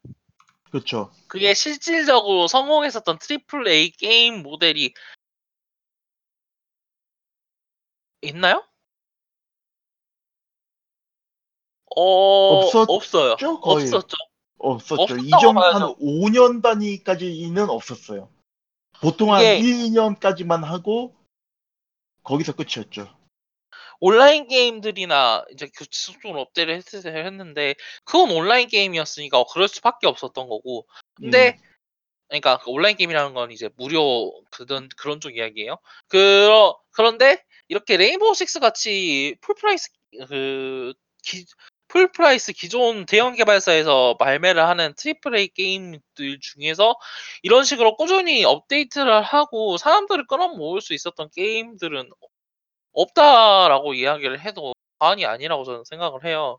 그리고 음. 이런 식의 로드맵 디자 로드맵 구조를 어 꽤나 많은 사람들이 참고를 하고 그거를 postmortem에 연구하고 추가 이제 지금 와서는 이제 뭐 모든 게임 회사가 그런다고 이야기를 할 수는 없겠지만 많은 회사들이 시도를 하고 있고 또 나름의 방법으로 성공을 하고 있는 게 요즘 상황이니까요.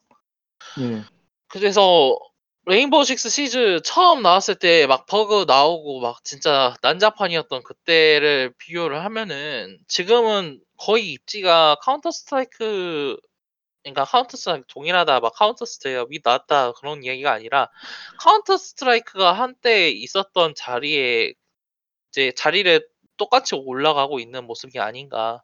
그리고 음, 그런 과정에서 이렇게 뭐지 한국 그 시장에 PC방에 진출을 해서 할 수 있다라는 건 어느 정도 자신이 있다라는 그 증명이기도 하고 예. 그래서 이거 오랫동안 플레이했었던 입장으로서는 진짜 감회가 새롭긴 하네요. 어 한편 오버워치에서는 그 역할 고정이 맞죠? 누구였죠? 제임스 캐플란이었나? 키플란이죠. 캐플 조- 라 이, 교플, 캐, 교플란, 캐플란, 뭐 하여간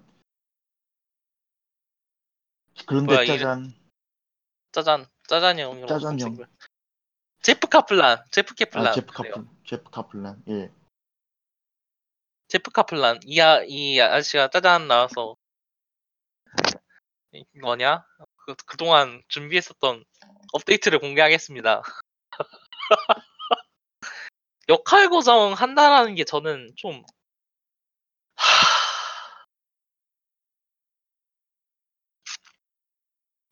이게 역할 고정에 대해서 좀 더 자세하게 설명을 해드리면 이제 그 Overwatch 같은 그 역할 분담이 되어 있는 이제 arena 형태의 게임들은 이제 각자 대략적인 포지션을 가지고 있거든요. 이제 이거의 그 Overwatch를 오- Overwatch를 이야기를 하자면 Overwatch는 이제 적의 공격을 흡수하고 전선을 형성하는 탱커 그리고 적을 빠르게 공격 damage를 주고 damage를 입히고 뭐지 그 뭐죠 그 특정 요소를 그러니까 적의 적의 특정한 지원가들을 어 제거를 할 수 있는 그런 역 이제 뭐 높은 DPS를 가진 딜러 그리고 이제 예. 아군의 치력 아군의 체력을 회복해 주고 여러 가지 어 좋은 효과를 이로운 효과를 생성할 수 있는 buff 요소를 가진 healer 세 가지 포지션으로 나- 이제 세 가지 역할을 가지고 있고요. 이제 제프 케플란은 이번 업데이트를 통해서 오버워치의 queue를 돌릴 때 그 역할 중 그 세 가지 역할 중 하나를 선택해서 queue를 돌리게 만들어요. 어, 모든 매치는 두 명의 딜러, 두 명의 healer, 두 명의 탱커로 이루어진 여섯 명의 매치를 생성을 해서 어, 각 플레이어는 자기가 선택한 맨 처음 선택한 포지션으로만 포지션은 캐릭터만 선택을 할 수 있게 돼요. 그리고 그, 그 구성으로 이제 그 게임을 진행을 하는 거죠. 이거 이런 게 단순히 프로리그에서만 적용이 되는 게 아니라 그 뭐죠? 일- 네 일반, 게임, 게임에 네 빠른 게임 빠른 매치에서도 적용이 되도록 이번에 업데이트가 됐어요. 어 일단은 역할 분담을 제가 그러니까 역할 분담을 뭐라고 해야 될까요? 역할 분담이 되어 있는 멀티플레이 게임을 자주 플레이하는 저로서는 어 솔직히 말해서 조금 별로예요. 이 업데이트가 당연한 이야기지만 다들 어떻게 생각하세요 일단?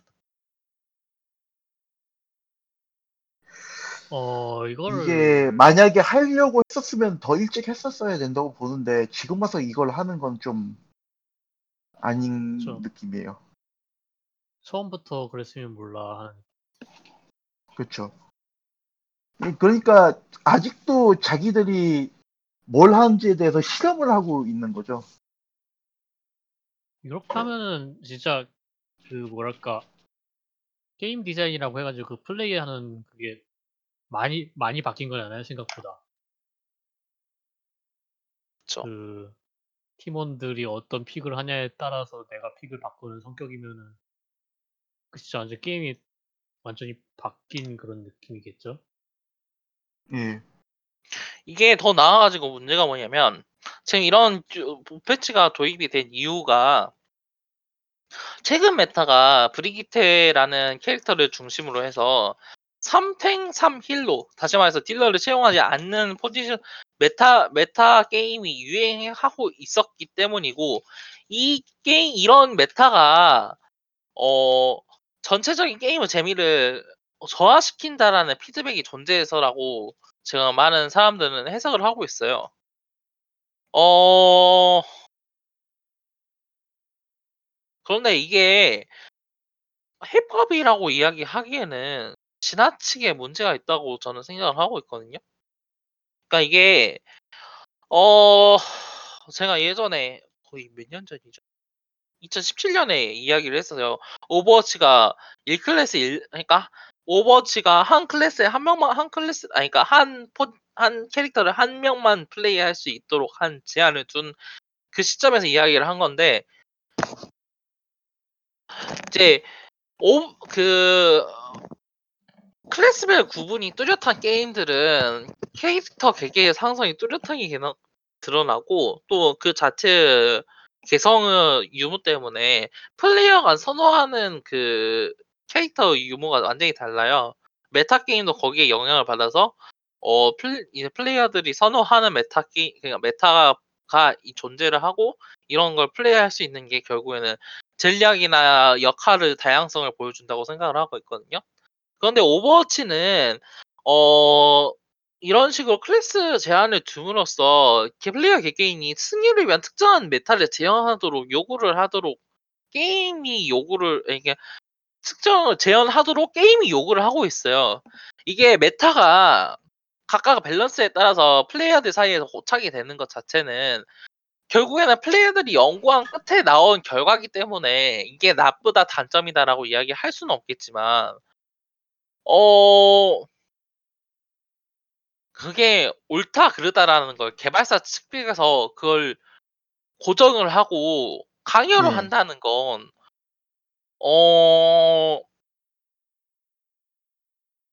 자기들의 가지고 있는 권한에 대해 그러니까 게임 밸런싱에 대한 그 마인드셋이 상당히 어 부적절하다? 그러니까 제가 멍청하다라는 이야기를 할 수는 없으니까 어 멍청하다는 이야기를 할 수가 없으니까 부적절하다? 그 근시안적이다? 라고 이야기를 할 수밖에 없을 거라고 생각을 하고 있거든요. 이게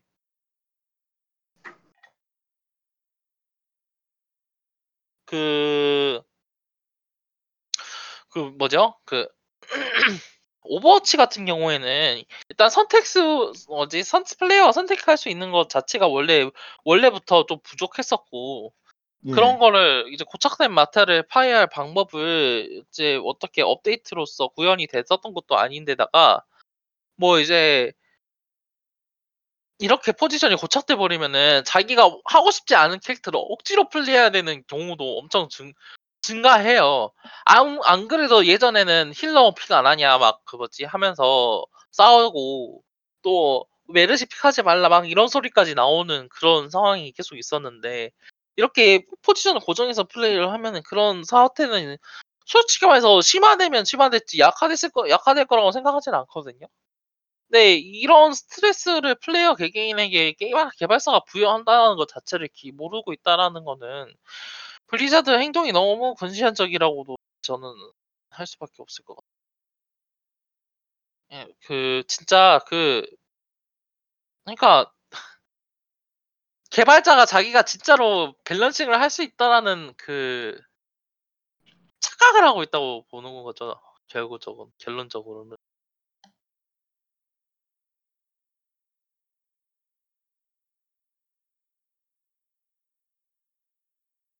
여튼 아니 여튼 하, 여튼 어, 지금 블리자드 개발자가 상당수가 해고가 되고 더 싼 개발자로 바뀌어 나왔잖아요. 예. 네, 이런 순환 그래서 이런 식의 근시안적인 행동을 하는 건지 아, 음. 어, 하, 아니면 제프 케플란이 진짜 머리가 나간 건지 머리카락이 아니라요. 그런 그렇다고 저는 생각을 하고 있고 아마 이거 자체는 이렇게 욕은 하지만은 다들 받아들이긴 할 거예요.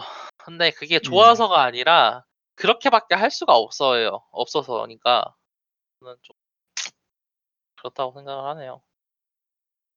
하, 오버워치 이야기가 나왔으니까 오버워치 원본 게임을 이야기를 좀 하죠. 팀포트리스 2가 진짜 간만에 업데이트를 했어요. 예. 근데 이 업데이트 하면서 지금 팀포트리스 2 경제가 붕괴를 했거든요. 이 어, 팀포트리스 2는 그 치장 아이템 모자라고 불리는 모자로 통칭되는 치장 아이템을 이제 상자를 통해서 뽑을 수가 있어요. 근데 이걸 뽑기 위해서는 이제 2.5달러 상, 2.5달러 열쇠를 사서 이제 게임 플레이 하다가 랜덤으로 드랍되는 상자를 여- 오픈을 해야 되죠. 근데 이런 상 모자들 중에 어, 엄청 희박 희귀한 확률로 어뉴저얼이라는 등급 아이템이 등장을 해요. 이 드- 아이템 자체의 모습은 다른 아이템들과 크게 다를 건 없지만 이 아, 모자들은 이펙트가 추가가 되거든요. 근데 막 음. 속색 이제 움직이면 색종이를 뿌린다던가 파란색 불이 주위에 밝게 빛나고 있다던가 이런 effect 때문에 플레이어들이 관심을 가진 건 당연한 얘기고 어 따라서 그 스팀 의 특징인 그 스팀 커뮤니티 마켓에서 거래가 되는 이 아이템들은 다른 게임들의 배 이상의 가격으로 거래가 됐어요. 어, 몇 개, 어, 몇만 원, 몇십만 원, 한, 예, 십몇만 원, 그러니까, 그러니까, 20달러, 30달러, 40달러는 하는 거는 물론이고, 이건, 그건 저- 어느 정도 당연하고, 대부분은 좀 멋있다, 생, 예, 멋있다고 생각하고, 많은 사람들이 고- 생각을 하고 동의를 하는 아이템들은, 어, 뭐지? 10만 원대, 20만 원대를 호가하는 반면 진짜로 희귀하게 등장을 하고 말도 안 되게 멋진 아이템은 100만 원까지 100만 원, 1000만 원까지 올라가는 경우도 있었어요. 이 진짜 거의 부 상징인 거죠, 그런 건.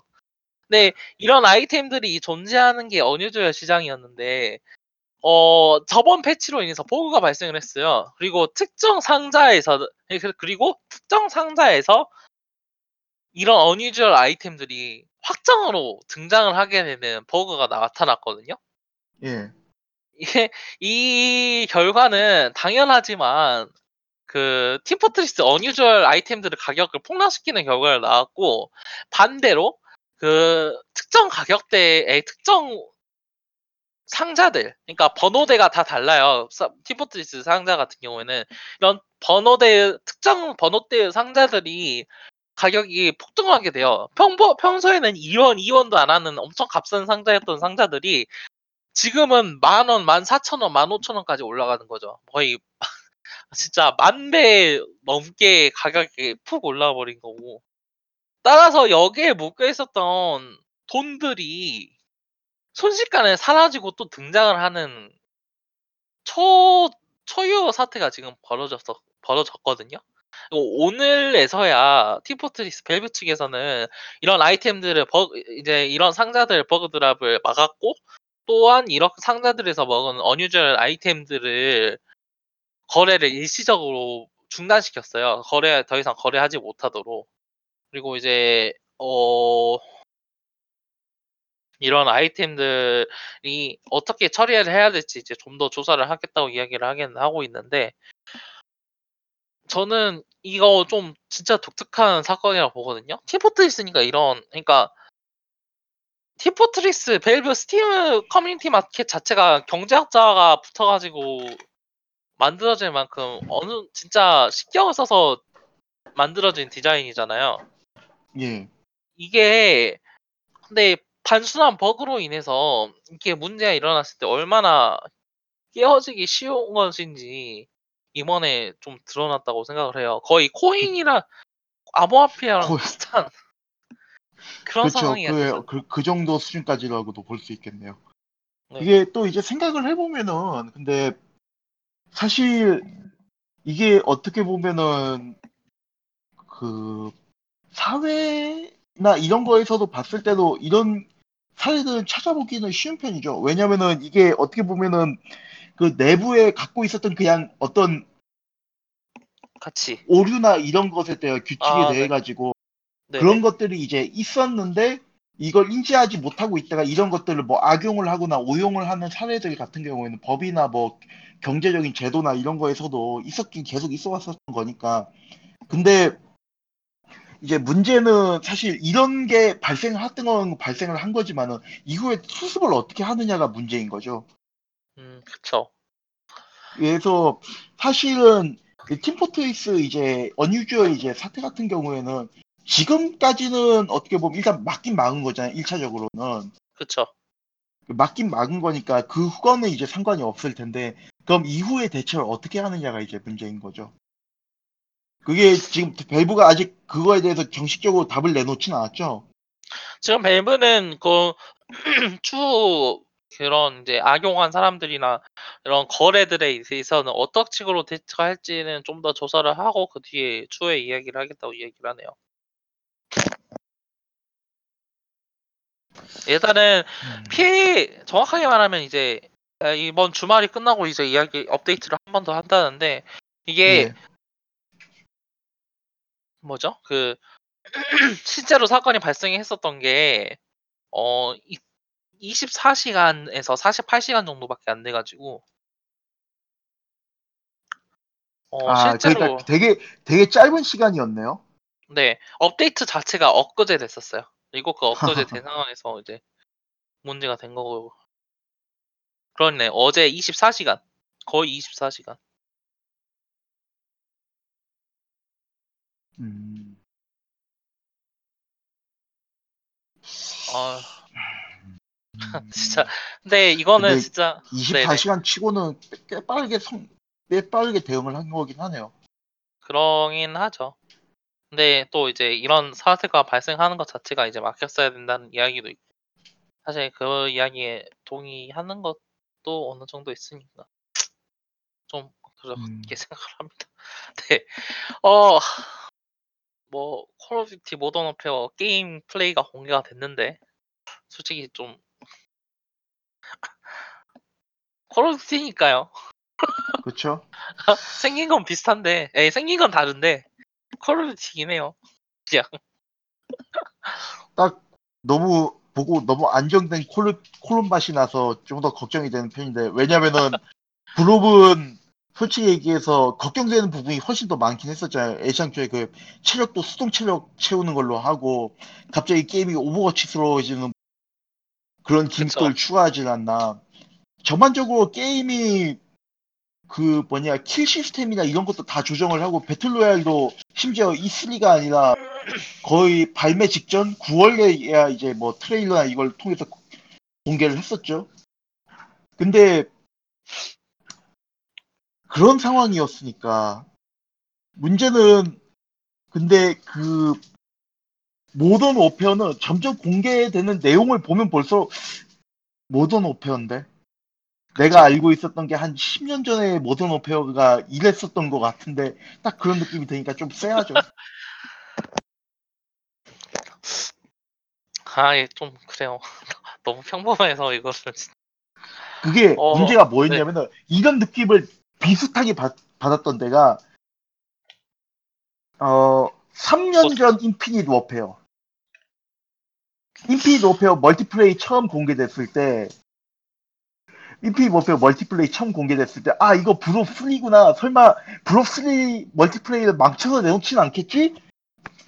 망쳐서 내놨잖아요. 아니 내 존경스러운 게 뭐냐면은 블옵 멀티를 그대로 베껴 왔으면은 욕이라도 아. 안 먹지. 아니 그 wall run을 그러니까 3 이제 멀티 멀티플레이 맵이 돼- 어떻게 돼 있냐면은 wall run으로 이제 우회 기동해가지고 뒤를 잡을 수 있는 구간들을 이렇게 배치를 해놓고 그 다음에 이제 계속 해가지고 이제 그 유, 유동적으로 능 그러니까 되게 active하게 여기저기 움직이면서 이제 전자 그 뭐야 싸우는 게 이제 핵심인 게임인데 근데 그 Infinite Warfare는 어떻냐면은 wall run을 하는 구간인데 wall run을 왜 하는지 모르겠어. 이게 무슨 가치가 있는 건지 내가 이 wall run을 하고 있는데 내가 봐도 딱 봐도 이거는 총 맞기 딱 좋은 그런 구간인 거예요. 아닌 것 같은데 이걸 하면 안 될 것 같은데 그런 생각이 먼저 들고 맵에 고저차를 넣어놨는데 왜 고저차를 넣었는지도 모르고 맵 디자인이 완전 개판이에요 진짜 아니 모던 그 Black Ops 3가 있었는데 그걸 개판 쳐놓는다는 게 정말 난 존경스러울 정도였어요. 뭘 했지? 이 사람들이 대체? 그 어... 그러니까 지금 Modern Warfare도 지금 딱 그런 느낌이에요. 그러니까 아까 지금 2대2 Gunfight 영상을 봤는데 차이점을 모르겠어요. 솔직하게 얘기해서. 뭘 하고 싶은지는 알겠는데 어, 뭐 하고 싶은 거야 늘 시리즈마다 항상 있었죠. 뭐 Kill Confirm. 모드라던가 battle royale이라던가 하지만 우리 알잖아요. 모든 모든 모, 모든 콜옵은 deathmatch로 귀결된다는 거. 그라운드 도, 아니 Domination Kill Confirm deathmatch 3개.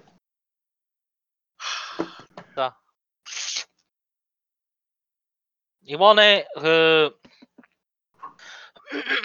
그, 네. 어디 보자. 잠깐만요, 이거. 네, 그, 민주평화나 김경진 의원이 모든 게임물에 적용되는 결제 한도 법안을 발의했어요. 어, 그러니까 이, 그 뭐지, 결제 한도는, 그러니까 저번 달에 폐지가 됐었나요? 폐지 이야기가 됐었나요? 그 폐지가 됐죠. 온라인 게임? 예. 온라인 게임 PC. 한정해가지고 30만 원, 아니 기존에 존재했었던 그 뭐죠? 그 과금 결제 상한을 월 결제 상한을 폐지를 했었거든요. 그 근데 이 과정에서 이제 뭐지 별로 그 이 과정에서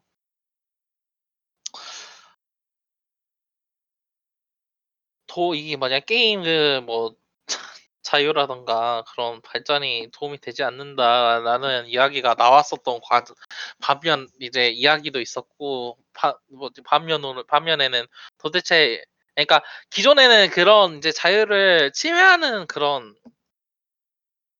법안이었기 때문에 폐지되는 게 맞다라는 이야기가 있는가 하면은 어 게임 결제로 인한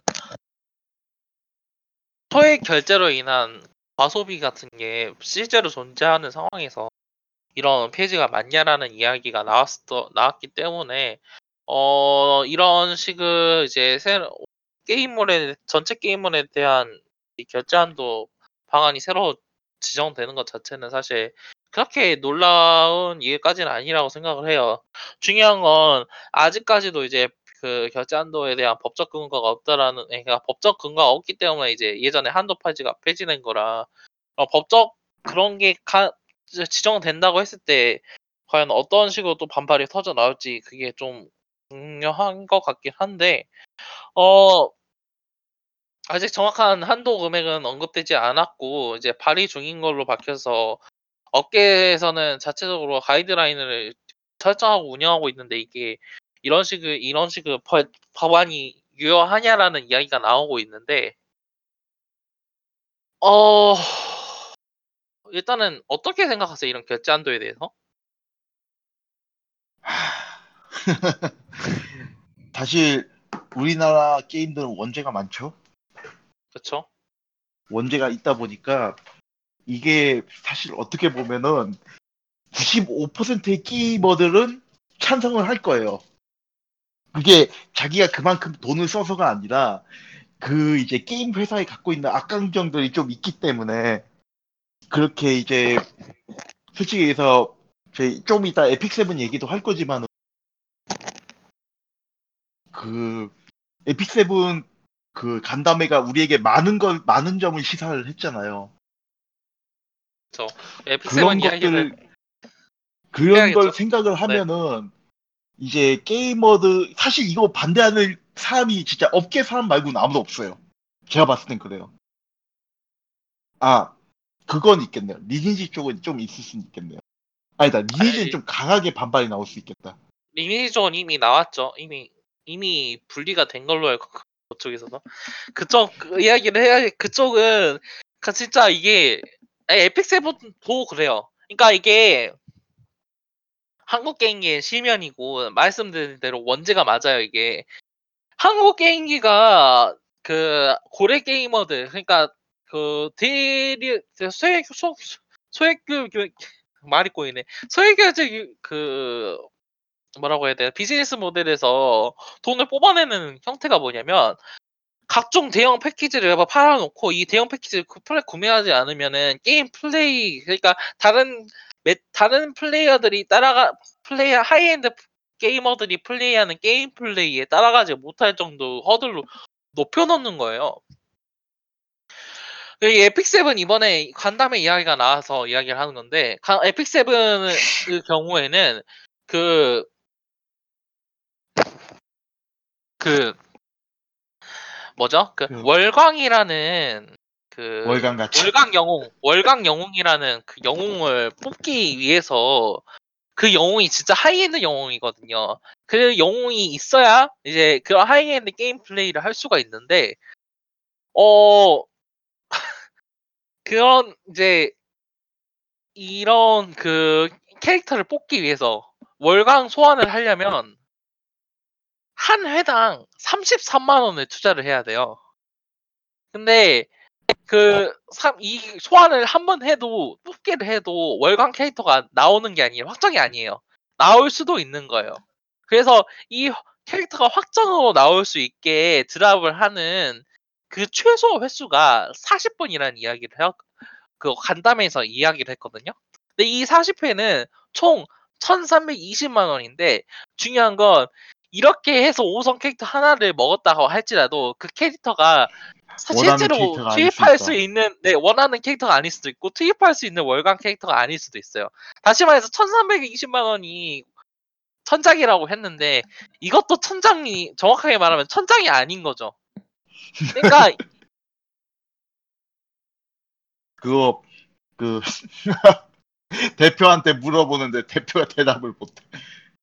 그, 근데 진짜 그렇거든요. 이게 천장이라고 만들어 놓은 게 천장이 말도 안 되는 천장인 거죠.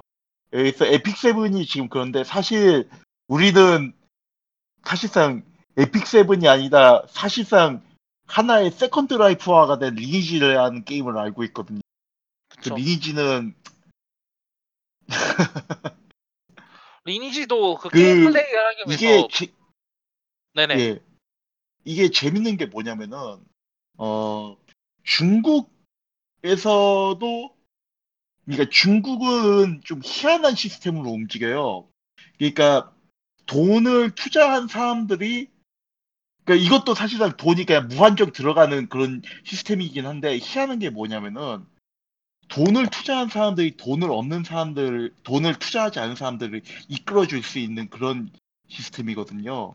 이게 그러니까 제가 지금 드리고 싶은 말씀이 말이 뭐냐면은 이게 각 사회마다 그 사회나 그런 분위기 그 사회 현상이나 이런 걸 반영하는 그런 부분들이 있어요. 중국은 이렇게 가차나 이렇게 천장이 되게 천장이란 게 없죠. 그러니까 PVP나 뭐 이런 거뭐 던져 raid 돌거나 보면은 제저, 예전에 그 BM 분석해 놓은 것 그 데이터들을 쭉본 본 적이 있었는데 한 달에 돈이 몇 백씩 우습게 깨지, 깨지더라고요. 그 유명한 그 예, 모바일 RPG 같은 경우에는 근데 그게 그게 이제 유명 그러니까 돈을 많이 쓰는 사람이 밑에 사람들을 이끌어 줘 가지고 그러니까 그게 길 하나의 이제 커뮤니티가 형성이 되고 그러니까 쉽게 얘기하면 따거들이죠 대형들 대형들이 이제 돈을 써서 길드가 굴러가게 만들어 지게끔 하는 그런 구조인데 그게 웃기는 게 뭐냐면 그게 중국 사회가 실제로 그렇다는 얘기가 있더라고요. 그러니까 돈이 가진 사람이 있고 돈을 아예 못 쓰는 사람들 이렇게 완전히 신분 격차가 크게 나다 보니까 모바일 게임 내에서라도 돈이 있는 사람이 돈을 써가지고 이제 이 사람들 그렇게 이제 끌은 그런 재미가 있다. 뭐 그렇게 이제 해석을 하는 그런 부분들도 있고요. 또 재밌는 거는 그 모바일 게임 커뮤니티 내에서는 위에 사람하고 밑에 사람하고 도저히 그 사회적으로 만날 수가 없는데 그게 거기서는 그렇게 만난다고 하더라고요. 그래서 이게 사실 어떻게 보면은 이 모바일 결제 금액 상한하고 우리가 지금 이렇게 지금 돈 쓰고 있는 이런 양태들이 사회의 어떤 어두운 부분이라든가 그런 그 사회적인 현상들 이런 것들 지금 대변하고 있는 걸지도 몰라요. 근데 여지껏 게임 회사들이 그걸 그냥 방관해갖고 가만 내버려 둬가지고 지금 이 지경까지 왔죠. 1320만 원을 썼는데도 원하는 걸 뽑지 못하는 그런 상황이 왔죠. 그래서 이게 저는 제가 봤을 때도 이 법은 통과될 것 같아요. 안 그래도 에픽 세븐이 지금 워낙 거하게 지금 그 뭐냐 원 큰. 죄를 저질러 가지고 그쵸 말아 먹어 가지고 이게 준정 문제가 뭐냐면 이게 에픽 세븐만 그런 게 아니라 말씀하신 대로 리니지도 그- 리니지부터가 그랬었고 한국 게임 아니 그, 그, 이 게임이 이상한 거다라고 이야기하기에는 블라인드 가보면은 진짜 에픽 세븐 정도는 돼야 돈 버는 거 아니라는 이야기를 하는 사람들 부지기수로 했거든요. 그 친구랑 그 얘기를 했거든요. 이 게임 업계에 그러게해서 뭐 BM 모델 그러니까 게임을 만들고 나서 BM 모델을 만드는 데만 또 몇 개월 걸린다. 그러니까 비즈니스 모델 그러니까 안에서 네네. 가차나 이 재화가 돈 구조, 가차의 확률이 얼마나 나올지 뭐 이런 것들 조정하는 거 그렇게 한다.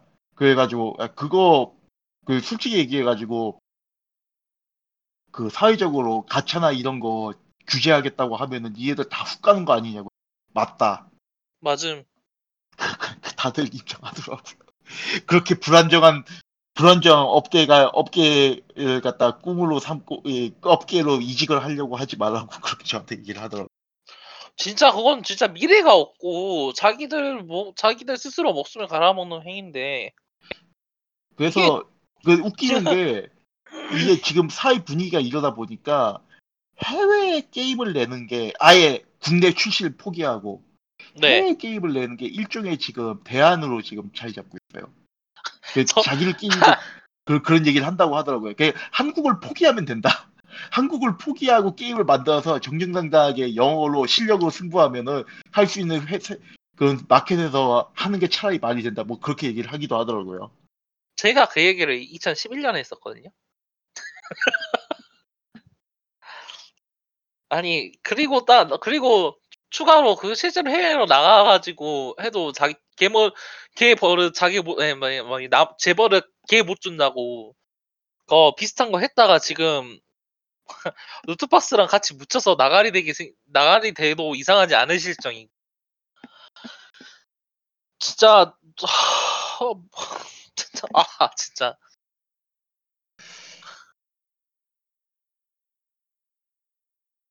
이런 가차에 대해서 일본은 어떻게 이, 이야기를 하고 있나요? 일본도 근데 하, 이제 지금 사실 일본도 지금 규제 얘기가 계속 나오곤 있는데 뭐 정식으로 규제는 안 되고 있는 걸로 알- 가이드라인만 있지 않나요?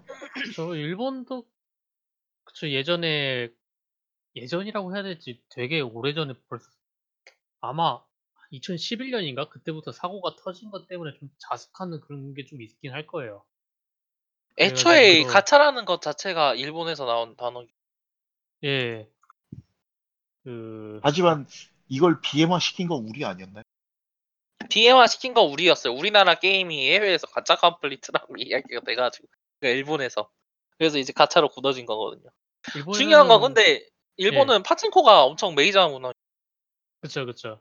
파친코, 근데 실질적으로 파친코도 현금을 주고 받는 거는 금지가 되어 있는 거니까 눈 가리고 아웅일 뿐인 것이. 진짜. 그리고 또 그거 뭐냐 파친코도 파친코지만은 그 어 일본 한때 그 헤이고가 한때 또 악의 축소리 들었었던 게 그 가차단이 1스카사 스, 스카사 하나에 천, 천 아니 천만 원까지는 안 갔고 600만 원이었나? 그래가지고 그때도 되게 그때 제가 알기로도 그것 때문에 꽤 문제가 됐었던 걸로 기억하고 하거든요. 그리고 그 주역이 됐었던 게임은 아직도 살아 숨쉬고 있죠. 아유 페이트는 지금 조 단위로 지금 벌고 있는데 저희 일본은 그냥 아예 heavy 과금을 하는 사람한테 맞추는 식으로 그리고 진짜 heavy 과금이 아닌 사람들한테는 약간 좀 혜자스럽게 구는 그런 식으로 가는 것 같더라고요. 아 무과금은 그냥 어느 정도만 아. 하면 할 수 있게. 하지만 하이엔드 스카사- 가격은 아, 아 그게 아니네요. 지금 보니까 천만 원이 넘네.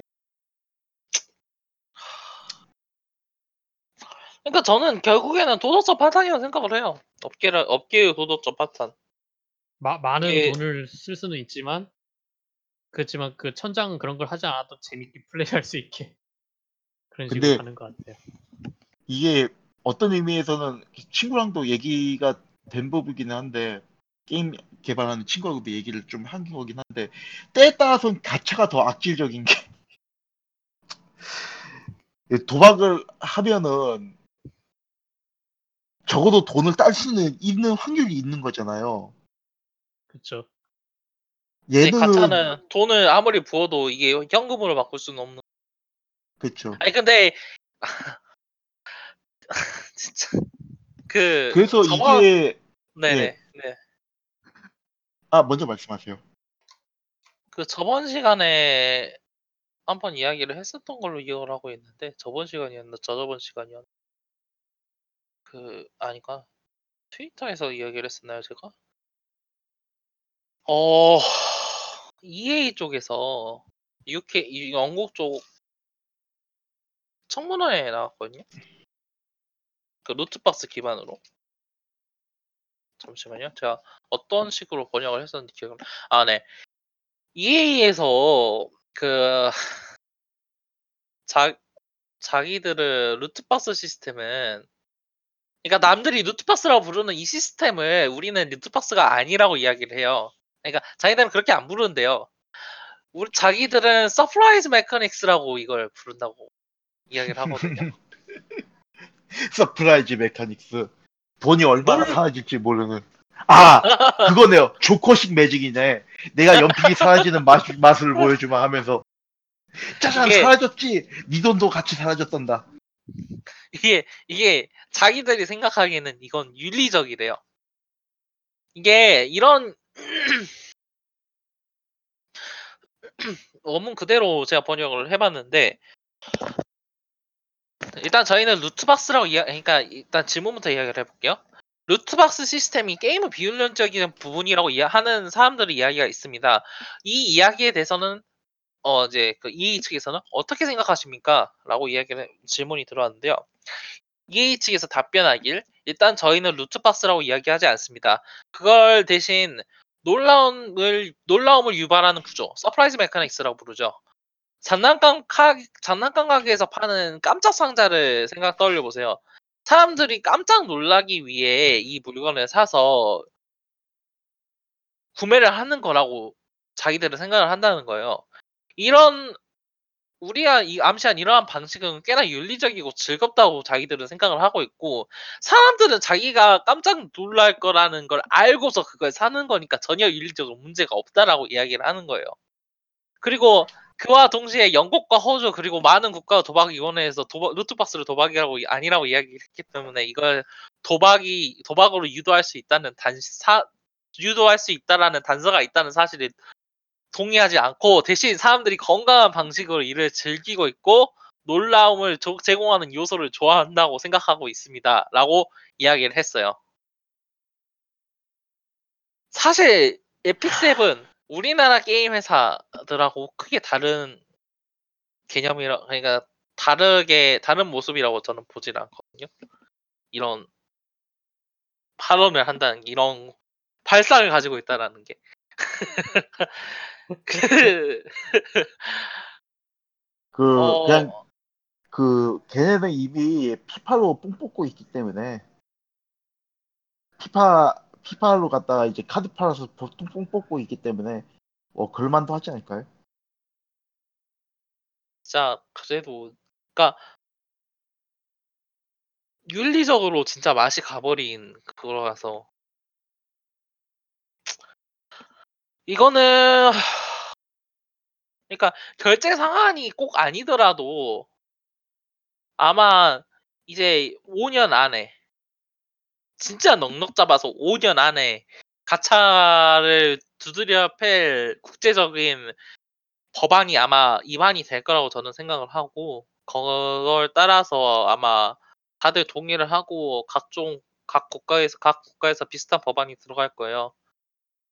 어 예를 들 이제 WHO에서 그 게임 과몰입에 대한 질병 코드를 등재하고 이런 이제 지나치게 일상생활에 방해를 주는 게임 과몰입에 대해서 어떤 식으로 대처를 하고 각종 의료계나 이제 사람들이 대응을 해야 될지 이야기를 모으게 될 것이고 아마 이 과정에서 게임 업계는 자기들이 도박이 아니다라는 구차한 변명을 내놓기만 할 뿐이지 아마 실- 실- 실질적인 자기들이 구제안에 대해서 생각하진 않을 거라고 생각을 하고 있거든요.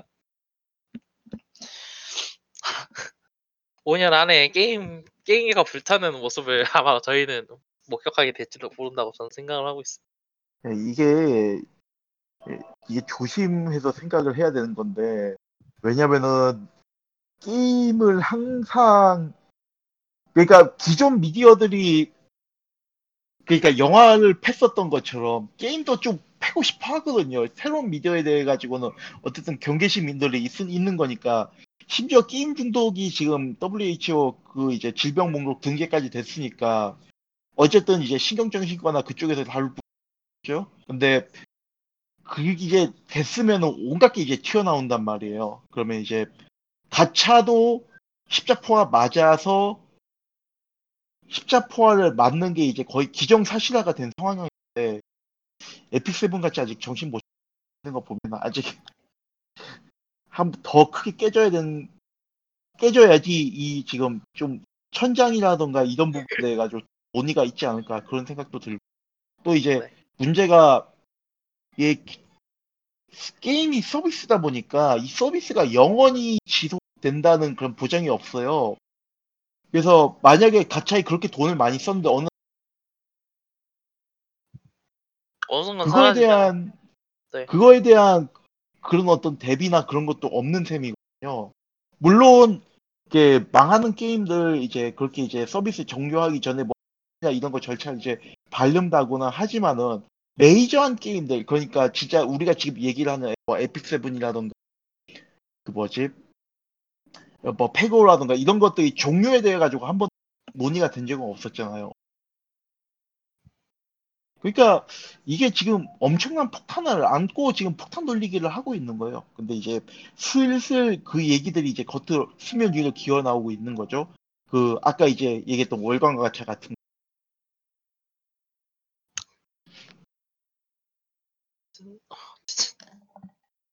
그 그거 그것 떠오르네요. 이제 endgame이야. 네, 그렇죠. 이제 모든 게 끝이야. 이제 이제 그 말 이제 닥터 스트레인지가 이제 손 올리 하나 올리면서 너 하나만 뒤지면 돼. 에피소드 신호를 보내줘. 너 하나만 그냥 모든 죄를 안고 또 안고 죽거라. 그럼 이제 나중에 소리현선이 나중에 이제 김경진 위원이 나는 불가항력이다 하면서 법안을 통과시키려고 할 때 에픽 세븐이 딱 들면서 그러면 나는 에픽 세븐이다. 손가락 튕기면서 산화해 버리거든. 진짜 하... 어디 보자. 그 뭐 추가적으로 다뤄야 될 소식이 있나요? 에픽 세븐. 아니 근데 에픽 세븐은 그 뭐냐 에픽 세븐 누가 그 사고 터진 걸 갖다가 GIF 그 짤방으로 만들어 놓은 걸 봤는데 보니까 게임이 게임이 발매되고 나서 단 한 주도 빠짐없이 사고가 터진 것처럼 보이던데 어떻게 이게 게임으로서 서비스가 될 수 있었는지도 신기하고 진짜 뭐 그랬어요. 근데 사실 이번 건 되게 심했죠. 시토메틱에 뚫린 거. 아 진짜 이게 시토메틱 다들 아시죠? 스토마틱 그 아니 그 진짜 말이 안 나오는 게 말해서- 20년 전에 쓰는 물건이에요. 20년 전에.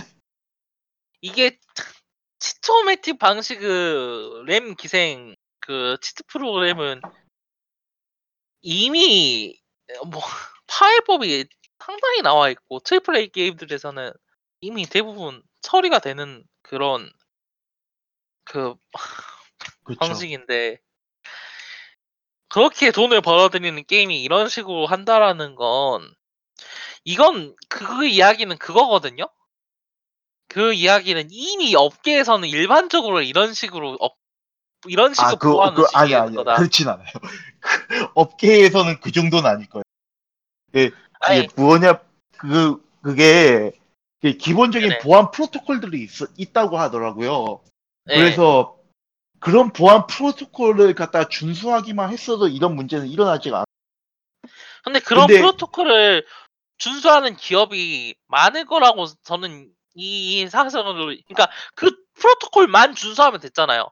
근데 그쵸. 에픽 세븐이 두드러지게 쓰레기 기업이어가 쓰레기 게임이어가지고 그렇다고는 저는 생각을 하지 않거든요.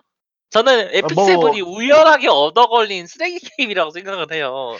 다른 수많은 쓰레기 게임들이 널려 있는 예. 상황에서. 예. 그래서 저는 꼭 치처 매틱이 아니더라도 여러 가지 보안적 결함을 가지고 있는데 아직 드러나지 않았거나 공개되지 않았거나 아니면 공표되지 않았기 때문에 우리가 모르는 수많은 문제들이 이미 산재돼 있을 거라고 저는 생각을 하고 있거든요. 게임이라는 프로그램 자체가 사실 치트 프로그램에 그렇게 강한 모습을 보여주는 프로그램은 아닙니다만 그와 별개로 아예 그런 보안 프로그램을 보안 대책을 세우지 않는다라는 것 자체를 보안 프로그램 대책을 세우지 않는다라는 걸 보여주는 거기에 보안 의식을 가지고 있는 회사들이 아마 산재 있을 거라고 저는 생각을 하고 있고 전그그 뭐지 플레이어 언노즈 배틀그라운드도 저는 솔직히 말해서 같은 과라고 생각을 하고 있거든요.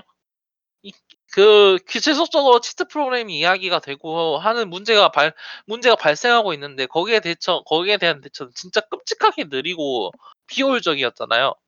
이게 그쵸. 이런 식으로 존재할 수밖에 없었던 건 기본적으로 그 게임 자체가 취약적이 많은 게임이었는데 그런 사실을 묵과하거나 무시한 채 게임을 발매했기 때문에 그런 사태가 났다라고 저는 생각을 하고 있고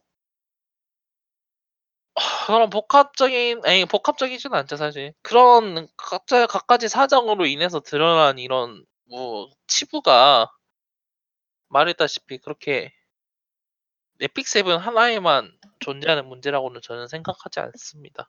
일단은 이게 하, 진짜 근데 그런 것까지 해가지고 전부 다 까발려지면서 진짜 까발려져 이, 지고 나서도 이제 환불은 안 해주겠다는 이런 태도가 사실 환불을 해준다는 게 의미가 있는 건 아니에요. 이건 진짜 소비자 공정위에서 파악을 하고 처리를 해야 되는 문제인데 너무 조용한 게 아닌가. 진짜 아, 아마 이제 처리를 지금은 하고 있겠습니다만 실제로는.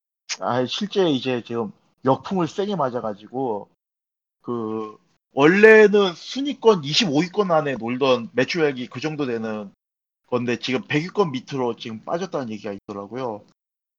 이미 참교육 당하신 거죠? 자, 스마일 게이트는 기본적으로 일단 욕을 많이 먹는 회사긴 했어요. 뭐 로스트아크 예, 같은 시장채- 경우에서도 좀 그렇고. 그쵸. 그러니까, 어떻게 보면은, 그, 그런 게, 그런 회사들 있잖아요. 그, 몇, 그렇게 이제 큰 회사들. 한 가지 이제 one-hit wonder로 끝날 게 두려워가지고, 이것저것 막 손 벌리는데 경험은 없어가지고, 그 경험 때문에 이제 여기저기서 피 보는 회사. 스마일 게이트가 대표적이긴 하죠. 스마일 게이트가 진짜 아니 그 아니 스마일 게이트가 아니에요. 스마일 게이트가 쓰레기죠.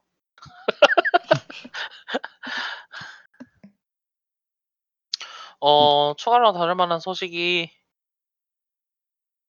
어, 있을까요? 그, 아, 그, 마리오 메이커 2가 발매가 돼. 그렇죠. 마리오 메이커 2 발매됐고, 마블 얼라이언스 2도, 아, 3도 발매가 됐어요. 마리오 메이커는 저는 아직 안 사가지고, 어떠, 해보셨어요? 예. 2?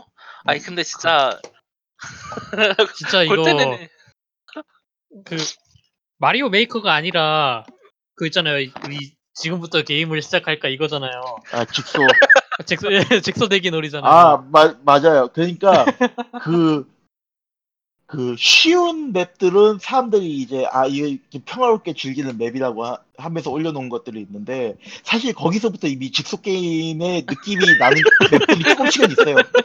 근데 그거는 괜찮은데 그러니까 이게 기존하고 다르게 이제 어디까지나 마리오 인지라고 해가지고 이게 코스 난이도에 따라가지고 쉬움 어려 중간 어려움 매우 어려움이 있거든요. 일단 중간부터는 뭔가 이상해지기 시작을 해요. 뭔가 내가 알고 있던 마리오가 아닌 것 같은 점점 들기 시작하더니 어려움부터는 뭘 해야 되는지도 몰라요. 그 예를 들어가지고 갑자기 게임이 시작을 했는데 그 있잖아요 마법 쏘는 그 그 잡몹 있잖아요. 예. 그 마법 쏘는 잡몹이 마법을 갖다가 수십 개를 날리는 거예요. 수십 마리가 한 방에 있어가지고 그 순간 아 이건 뭔가 잘못됐다. 매우 어려움 정도 가죠.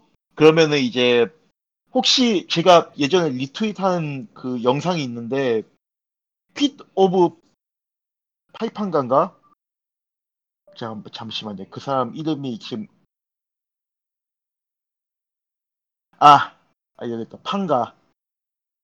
아, 핏 오브 판가요? 페, 페, 판가. 페판가 예라고 해가지고 진짜 이거를 이걸 개조로움 사람이 하는- 예 그쵸.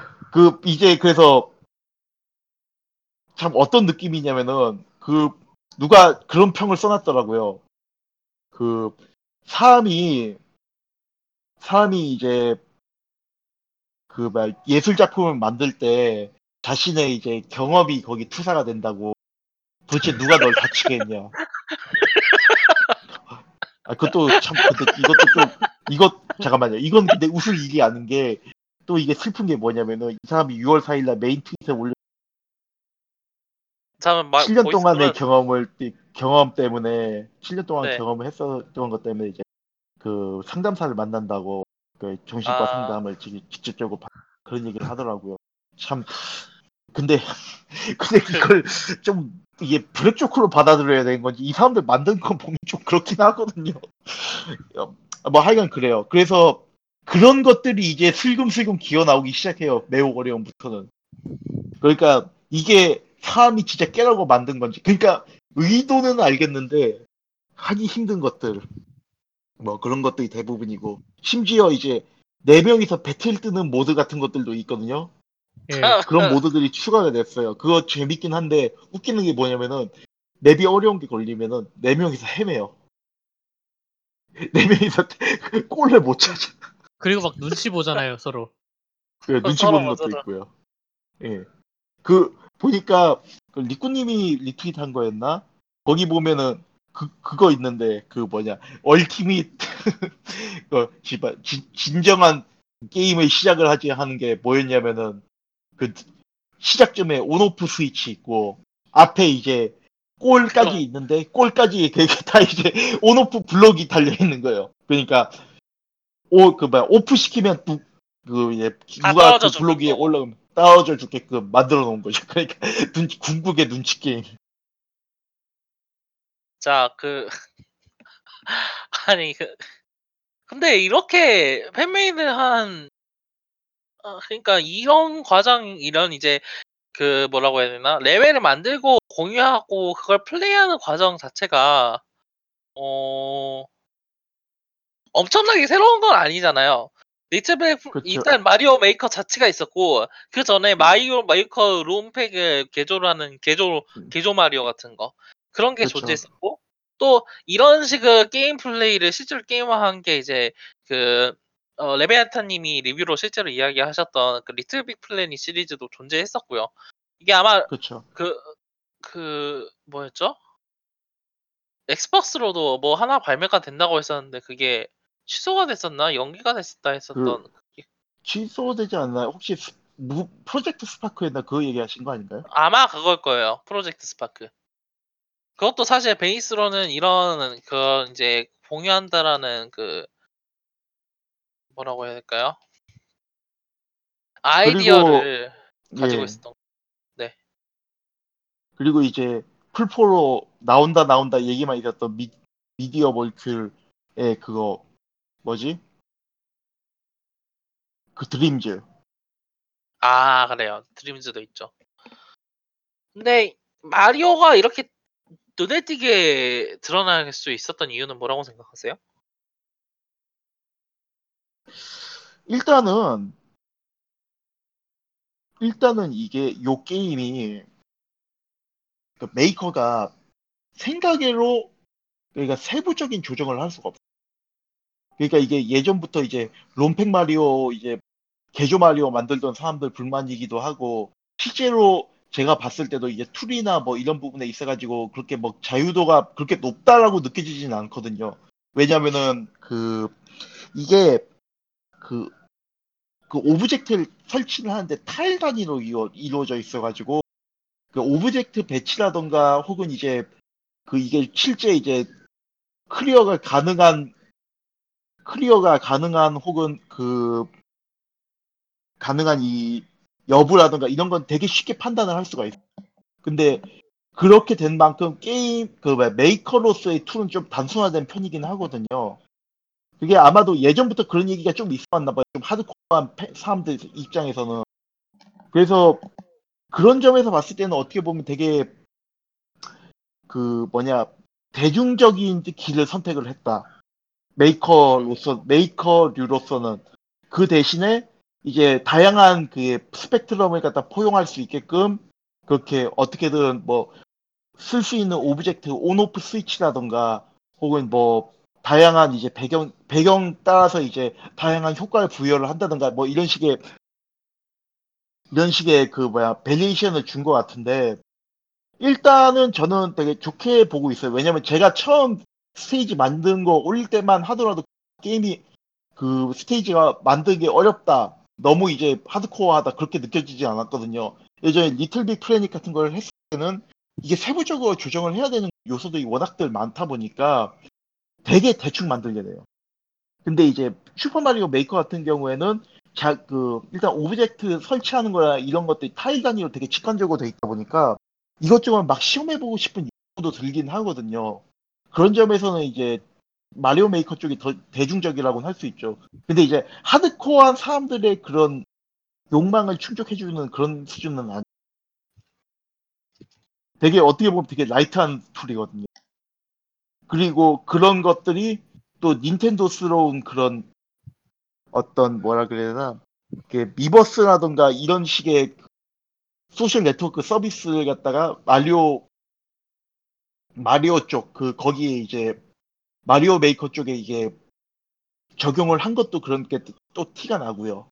어떻게 보면은 전반적으로 닌텐도가 생각하는 어떤 커뮤니티의 이상적인 방향하고 그 다음에 자기네들이 마이, 메이커류를 만든다면 혹은, 혹은 이제 어떤 tool을 만든다면 우리는 이런 식으로 고용 사용을 해야 된다. 그러니까 하드코어 한 게 아니라 처음 light한 쪽에서부터 하드코어까지 light한 쪽은 쉽게 입문할 수 있고 하드코어도 어느 정도 만족할 수준으로 이런 식으로 만드는 게 자, 자기네들 목표처럼 느끼더라고요. 일단 제 감상은 음, 이래 그래요. 음. 실제로 이제 하, 마리오라는 그 시리즈 자체가 엄청 어렵다라는 그런 뭐라고 해야 될까요? 컨셉? 아니 컨셉이라기보다는 사회적 동의? 그렇죠. 사회적 동의가 있었기 때문에 그렇게 제한을 둔 걸 수도 있고 그리고 그 정의 안에 어떻게든 포용이 됐기 때문에 이제 마이커로 메이커로서 존재할 수 있다라고도 볼 수는 볼 수 있다고도 생각을 하는데 어 근데 이제 그렇게 하드코어한 팬들은 또 하드코어한 팬들이 갈 수 있는 공식 공간이 존재하니까요. 계정홈 같은 게 있고 계정홈 팩이 그 생각보다 그 계정 홈팩에 관심을 가진 마리오 메이커를 시작으로 계정 홈팩에 관심을 가지게 된 사람들도 꽤 있다라고 저는 들었거든요. 어 그런 걸 음. 보면은 결론적으로는 사실 윈윈이 아닌가라는 생각도 좀 어 마지막으로 이런 이제 그 계정 홈팩 이야기도 나왔으니까 어 이런 스피드런 이런 이제 이런 식으로 빠르게 게임 클리어할 수 있게 이제 만들어낸 그 뭐라고 해야 될까요? 그런 그러니까 이런 식으로 게임을 즐기는 걸 스피드런이라고 이야기를 하죠. 그 예. 이번 달에 스피드런 행사인 그 서머 게임즈 덩키이 지금은 이미 끝이 났고요. SGDQ라고 부르는 이제 SGDQ 2019가 어 6월 말에 이제 막을 내렸는데 여기 여기서도 이제 홈팩 같은 경우에는 진짜 성대하게 열어졌고 진짜 골 때리는 거 많더라고요. 자기 얼굴을 그 계절 홈팩 안에다가 그려가지고 자기 사진을 그래가지고 보스방에 그게 딱 걸려 있고 어 어디 볼까요? 이게 얼마를 모금을 했더라? 300만 300만 달러 이상을 모금을 한 걸로 알고 있거든요 이번에. 네, 300만 300만 3천 3 300만 3,088 여보세요? 네. 아, 예, 듣고 있습니다. 네 네. 아니 뭐 보이스 끊기는 것 같아가지고 300만 3,300 아니 3,889만 달, 아니 9 달러를 벌어서 그러니까 300 3,080 아니 889 달러 네를 모금을 했고 어, 어, 이거는 이제 GDQ 역사상 가장 많은 모금액이라고 이야기를 하고 있거든요. 근데 이게 지금 어 그러니까 저 이, 이런 이벤트 이 이벤트는 이벤트 주 누구 말씀하셨나요? 아니요? voice 끊기는 소리가 들려가지고 계속 아, 예. 뭐 찌직찌직 하는 소리가 들리긴 하네요. 네네 어, 저쪽인가요? 잠시만요. 모르겠어요. 아 예. 계속 너무 무서운데 사람 사람이 말하려는 목소리 끝은 끝 목소리가 계속 들려가지고 여튼 어 네. 그래서 일단 이런 이벤트가 저는 도움이 된다라고 보는 게 솔직히 말해서 이런 자선 행사가 이미지 메이킹을 하는 데는 정말 도움이 되는 거고 실제로 도움이 되고 있는 행사라고 생각을 해요. 이거 이제 국경 언어 은사회와 그 암 방지 재단에서는 이미 GDQ로 인한 모금액을 어 그 뭐라고 해야 되나 기단 재단을 운영하기 위한 자금 중 가장 큰 그 자금줄 중 하나로 인식을 하고 있고 실제로 그렇게 이제 지원을 하고 홍보를 하고 있고요. 이 과정에서 어 세가라던가 스퀘어 에닉스, 유비소프트 같은 또 대형 개발사들이 어 여러 가지 이제 자선 경품을 후원을 하고 또 개발자들이 실질 실제로 이제 회장에 나와서 이 개발 게임을 만드는 데는 "이런 일이 있었다. 이런 생각을 하고 있었다."라는 이야기까지 하고 있다라는 걸 보면은 어 이런 게임들이 그러니까 게임 비디오 게임이라는 게 긍정적으로 보일 수 있는 여지를 많이 만들고 있다고 생각을 하고 있거든요. 어디처럼 1,320만 원을 당연 그냥 꼬라박는 게 당연하다고 이야기하는 거하고 달리 저는 이런 이벤트가 좀 더 잘생좀좀더 인기를 얻고 사람들에게 관심을 가졌으면 좋겠 대중에게 더 많은 예. 관심을 받어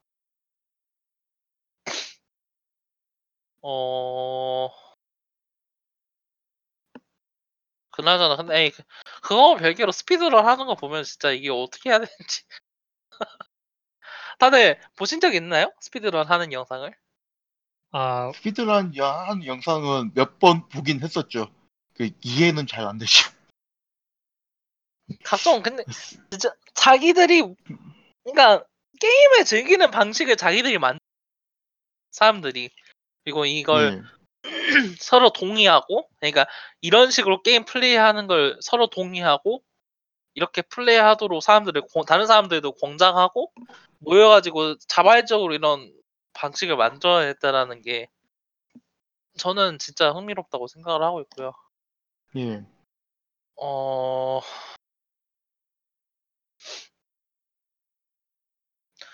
일단 그렇습니다. 어디 어디 어느 회사처럼 막 병원 하나 지어가지고 우리가 이렇게 이바지를 하고 있습니다 하는 거하고는 다르게요. 하... 오늘은 여기까지 하는 걸로 할까요? 더 이야기할 소식 이 있나요? 딱히 그냥- 없죠? 딱히 없죠? 예. 그 딱히 없 없고 여기서 마무리 짓고 그 뭐야 네네. 다음 달 뭐 할 건지 그걸 정하는 게 우선 중요할 것 같아요. 그럼 녹음은 여기까지만. 예. 어, 네. 오늘은 다음 달에는 어떤 게임을 리뷰할 것 같나요? 풍화소 풍화설을? 통화성을 괜찮을 것 같은데요. 풍화설을 괜찮은 것 같고 지금 지금 당장 나온 게임 좋은 게임들이 많아가지고 마리오 웨이크를 할 수도 있을 것 와리오 웨이커도 괜찮죠. 울펜슈타인이 될지도 모르고. 뭐, 뭐, 울펜슈타인 그쵸? 예.